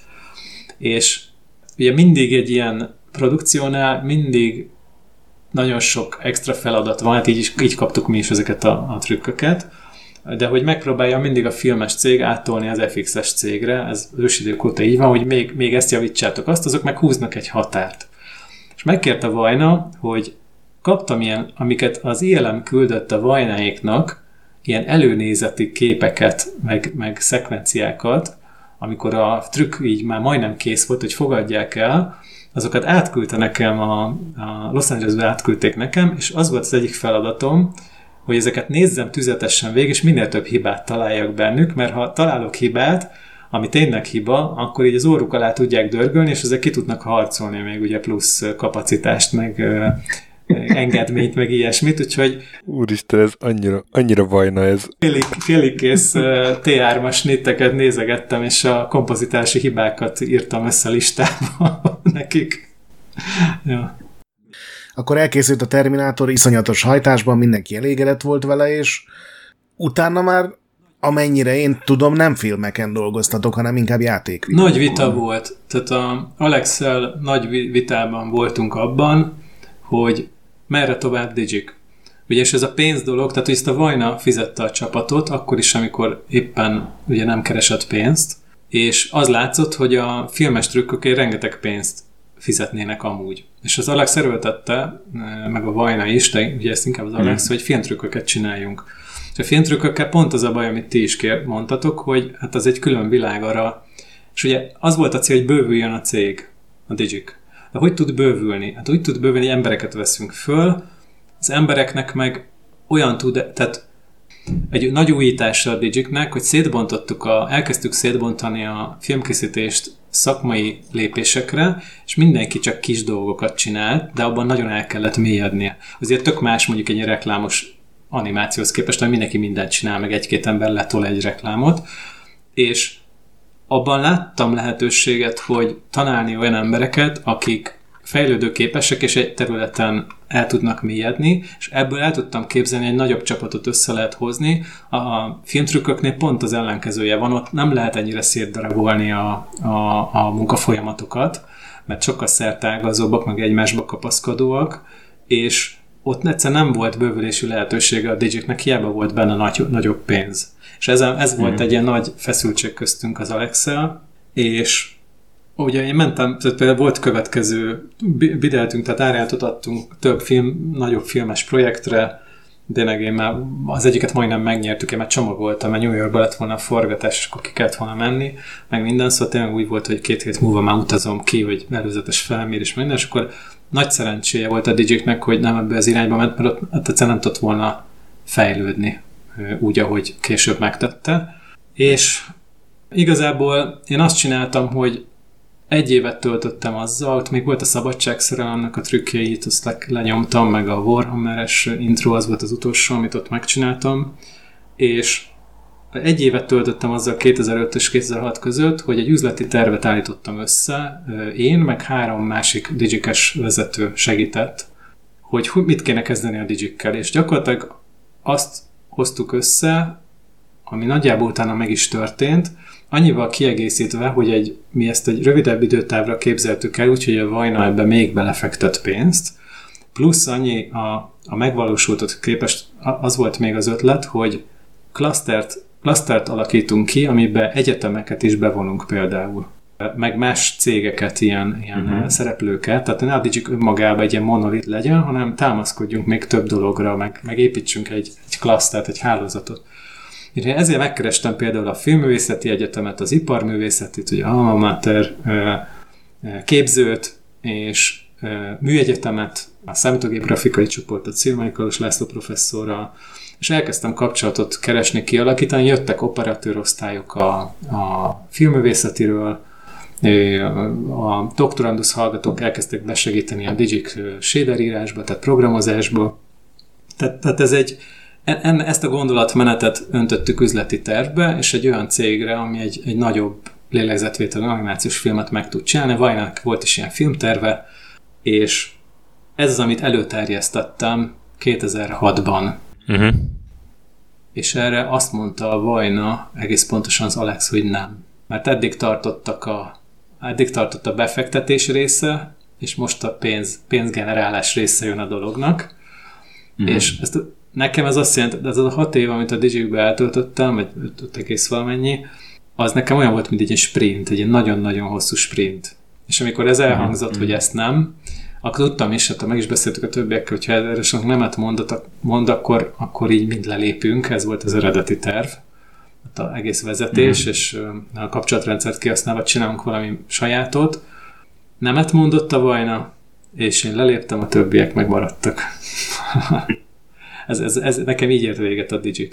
Azt látom a, a LinkedIn-eden, hogy ezután jött be neked egy ilyen oktatós vonal, akkor ezek szerint ez ebből a ebből a klaszter építésből nőtt ki, vagy annak volt egy természetes folytatása. Abszolút, igen, a filmőszetiről megkerestek, uh-huh. hogy akkor mi lenne, ha az nem, akkor inkább valami tanításféle, és akkor tíz évig a látványtervezőket tanítottam, mesterképzőt. Uh-huh. És aztán hát emel ezzel párhuzamosan, meg uh, van, van itt két cég, ahol te alapítóként szerepelsz a LinkedIn-en. Tényleg. Az, az egyik a Moonrock Animation, ami egy ilyen, ha jól látom, egy, egy nagy magas minőségű mint CGI gyártó stúdió, a másik meg a film meg a játékiparnak szoftver megoldásokat nyújtó, gondolom ez is inkább ilyen trükk, trükkökkel kapcsolatos cég. Igen, az a Moonrock él most, ezt Bóka Igorral hoztuk létre 2020-ban, 21-ben, bocsánat, és most Igor már így szorosan nincs benne, de Dián Bernadettel és Berki Balázsral hármasban csináljuk. Igen, ez egy kis animációs stúdió, ami leginkább nagyobb cégeknek dolgozik be, és egy magas minőségű tartalmat készítünk. Én ezzel foglalkozom most leginkább. A Limes pedig az egy jó sztori, ugye a Digik után én pihentem három évig, Megérdemelted. Meg, meg, meg. Ott az is egy jó sztori, egy ugye, mentem Ázsiába, és kinéztem a fehér korostort Katmanduban. Ugye én foglalkoz, tanultam kungfut, meg, meg mm. buddhizmussal foglalkoztam, és annyira kiégettem magam így a Digik alatt, hogy úgy döntöttem, hogy ez lesz az idő, amikor én Katmanduban a fehér kolostorban. Azért az, mert ott akkor már ugye volt internet, nem is túl mm. fényes, és akkor meg lehetett nézni, és ott befogadtak ugye külföldieket is. Úgyhogy kimentem ugye Indiába is, meg Katmanduba is, Nepálba, és becsöngettem, a, bementem a Fehér Kolostorba egy hátizsákkal, és nem, nem, nem tudtak angolul, tehát nem tudom, a szerzetesek, de mutogattak egy ilyen torony felé, és akkor fölmásztam a toronyba, és akkor éreztem, hogy az életem meghatározó pillanata lesz, mert most fogok elszegődni szerzetesnek, ide ebbe a kolostorba. Bekopogtam, és mindjárt meghalljátok, hogy nem lettem szerzetes. Kinyílt az ajtó, és két nagyon testes, hagyományos ilyen, ilyen uh, tibeti szerzetes ruhába öltözött uh, vezető egy kurva kötek pénzt számolt a asztalnál. valami nem tudom milyen bevételt éppen. És akkor elbeszélgettem velük egy pár percet, de akkor, akkor ugye láttam, hogy ez, ez, így nem fogom megúszni ezt a dolgot. ez nem az, amit kerestem, úgyhogy ez, ez a három év pihenésről csak ez, ez jutott viccesen eszembe. De utána 2010-ben megcsináltam ezt a Limes Superior nevű céget, ami egy Limes nevű szoftvert fejlesztett, az pedig egy gyártásvezető, tehát Asset és Project Management szoftver, kreatív stúdióknak, annak meg az alapötlete az volt, hogy a Digic ben elkezdtünk egy ilyet fejleszteni. Öcsém egyik legjobb barátja, szintén programozó, vettük föl programozónak, hogy ezt, ezt készítse el, aki azt hiszem mai napig ott dolgozik a Digicben, ezen a szoftveren. Mm. Az a Digic digitális idegrendszere, és az nagyon sokat segített, hogy ezeket a filmeket meg tudjuk csinálni, teljesen saját fejlesztés, ugye a Shotgun vagy Shotgrid, valaki ismeri, ez egy konkurens termék, ugye az lett a piacvezető. Ugye ez is terben volt, hogy piacra dobja a Digicast a szoftvert, és egyébként le is kasszálhatta volna az egész piacot, mert messze megelőzte a korát. Na én 2010-ben ezt kezdtem el csinálni, és egész 2020-ig futott ez a, ez a történet, 10 évig. A szoftver az baromi jó volt, tényleg sok, nagyon sok munkát raktunk benne, nagyon, nagyon szakmai emberek, körök a világ mindenhol tájáról ezt validálták, tök jó volt. Egyszer nem vagyok elég jó üzletember ahhoz, meg a környezet se volt igazán itt az a magyar környezet megfelelő, és nem mozdultam ezzel megfelelően innen ki, hogy ezt sikerre vigyem. Tehát itt az üzleti részével volt a baj, nem a termékkel. Kétszer volt kockázati tőkebefektetés közelében a dolog, nagyon közel, és nem kapta meg egyszer se. Úgyhogy ez 2010-ig gyakorlatilag saját pénzből, meg a saját maga által termelt bevételből fejlesztettük, de most éppen azon gondolkodom, hogy kirakom a GitHubra egy jó kis nyílt licenszel, hogy valaki akar, akkor tanuljon belőle, de még bizonyos részei még mindig használhatóak. Én teljesen zárójelesen megjegyzem, hogy említetted az öcsédet, és a vakondok partin is beszéltünk róla, hogy nekem ő általános iskolában az osztálytársam volt, és én egyszer voltam is nálatok, beragadtunk a liftbe, de utána valahogy kimásztunk onnan, és bementem, és ő ilyen áhítattal mondta, hogy ott van az Amiga, de ne nyújj hozzá, mert az a tesómé, és ezt használja. És Úgyhogy megint csak el tudom mondani, hogy tökéletesen viselkedett, és nem engedett az Amigához, pedig nagyon szívesen megnéztem volna, mert sosem láttam még olyat. hát azt, azt, ezt mesélted, vagy mondtad, de azt, hogy osztálytársatok voltatok, azt nem tudtam, ez, ez durva. Teljesen a nyolc éven keresztül, és a hetedikbe döntöttük el, hogy megalakul a magyar Ghostbusters, akkor az mi ketten leszünk, és a Pávölgyi Cseppkőbarlangban lesz a főhadiszállásunk, úgyhogy nem tudom, hogy ő erre emlékszik-e. Én, én teljesen emlékszem, amikor ezt tervezgettük, még elkezdtünk rajzolni magyar logót is, úgyhogy ezt komolyan vettük. Hát ez milyen király. Hát, és még egyszer köszi, hogy nem piszkáltad az amigámat. Hálás vagyok. Akkor én is elmondom, hogy a az Indexben még, amikor újság volt, meg amikor ott dolgoztam, akkor egy időben volt minden nap counter és uh, valamelyik kollégám az nem voltunk elegen, sohasem, és valamelyik kollégám szólt két-három haverjának, és ők jöttek be mindig. És az egyik a te volt. úgyhogy én, én egy időben együtt csésztem vele, úgyhogy soha nem találkoztunk amúgy. Hát ez király. Kicsi, kicsi a világ. Hát, még egy lyukat tömjünk be, hogy a, ugye voltak ezek a stúdióid, meg a útkeresésed, és a kettő között van még egy, egy olyan, hogy Puppetworks Animation Studio. Igen, igen. Hogy te ott is dolgoztál majdnem három évig. Igen, igazából ez úgy kapcsolódik össze, hogy amikor kerestem olyan stúdiókat, akik a Limest-azt használnák, tehát hogy beállnak mögé, és ugye bevételt tudnak jelenteni ennek a vállalkozásnak, mm. akkor a Puppetworks volt az egyik, akit sikerült megtáncnak, később ez le, leegyszerűsödött a Puppetworks ez a képlet, és ők fizettek azért, hogy fejlesztjük és használják ezt a szoftvert, kötöttünk egy ilyen szerződést, amiből az lett, hogy egyre jobban belefolytam ott a munkába, és először ez abba futott át, hogy közben használták is, meg, meg fejlesztettük is a szoftvert, de hogy a technológiai vezetői pozíciót így megnyertem, ott a informatikai hátterét raktuk rendbe, gyakorlatilag kicseréltük a szerver szobát, a, kicsit alavult volt ott a, a rendszer. Ugye ez a Budapest vagy Magyarország második legnagyobb animációs stúdiója a Puppetworks a Digic után, és uh, utána meg, uh, ez talán egy vagy másfél évig ment, és utána meg uh, megnyertem a Head of CG, ami meg ugye a produkciókért felelős vezetői mm-hmm. pozíciót, tehát a szakmai vezetője a stúdiónak, és azt csináltam egy, egy másfél évig. És ugye ott abból lett az, hogy tehát ugye hosszú távú elképzelések megint, úgy látszik ez nálam így vissza, vissza visszatér, hogy, hogy a tulajdonosokkal a hosszú távú célokat nem feltétlenül ugyanúgy láttuk, és hmm. ugye ezért lett a Moonrock, ami sokkal kisebb, de nagyon jó hangulatú hely, úgyhogy... És ott te vagy a tulajdonos ugyanazzal a hosszú távú elképzeléssel. Igen, ott, ott, nem, ott sokat vitatkozom magammal, de mindig sikerül meggyőzni a másikat, úgyhogy... Nem, hát azt most tényleg így hármat csináljuk, és az jó. Tehát ugye feszültségmentesítjük ezt a dolgot, amennyire lehet, ami azért nagyon fontos. Ugye. Tudsz esetleg mondani olyat, amin dolgoztatok ezzel a múrokkal, ami így ismerhetünk, vagy ezek ilyen titkosabb? Azért vagyok bajban, mert a legtöbb produkciónk az white label, ami azt jelenti, hogy eladjuk azt a jogot, a, a, a referencia vagy a hivatkozás jogát is. Viszont mondok, de nem mondom meg, hogy melyik cégnek csináltuk, és így, így nem feltétlenül lehet kitálni. Szóval több Call of Duty renderelt cinematikban láthatóak a munkáink például, és nem mondhatom meg, hogy melyikbe is mit, de mondjuk karakterek is, meg animáció, meg mindenféle. Tehát volt, volt olyan, aminek mondjuk a legalább a felét mi csináltuk.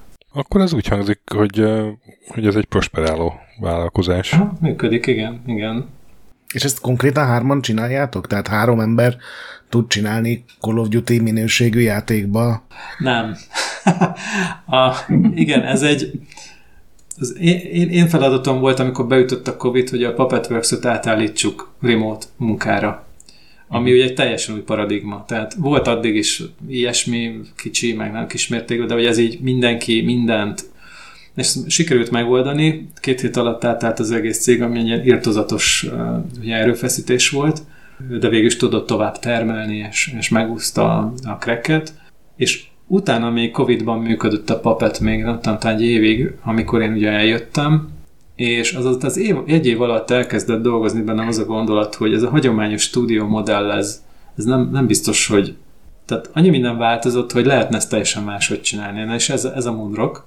Ez azt jelenti, hogy van egy nagyon szűk kis mag, a, ezek vagyunk hárman, és több rétegben, layerben vannak ö, olyan emberek, akikkel szoktunk dolgozni, de nem feltétlenül teljes időben ö, dolgoznak velünk, mm. illetve sokfelé dolgoznak, és ilyen, ilyenből állítjuk össze a projekt csapatokat, és ugye úgy van az egész rendszer kitalálva, és akkor a pipeline-unkat, az infrastruktúránkat a felhőben ugye működik az összes szerver, tehát egy ilyen nagyon skálázható, nagyon komoly méretűre fölskálázható szervezésben, adminisztrációban, pipeline-ban, ugye, és így létszámban ez az egész dolog, de nagyon le is skálázható, és ez leveszi a vállamkra azt a terhet, hogy minden áron, minden hónapban x millió forint bevételt, x milliót kell, de nem x 10 millió forint bevételt kell termelnünk, és azt a nyomást ránk rakja, hogy aztán mindent el kell vállalni, ebből lesznek a túlórák, stb.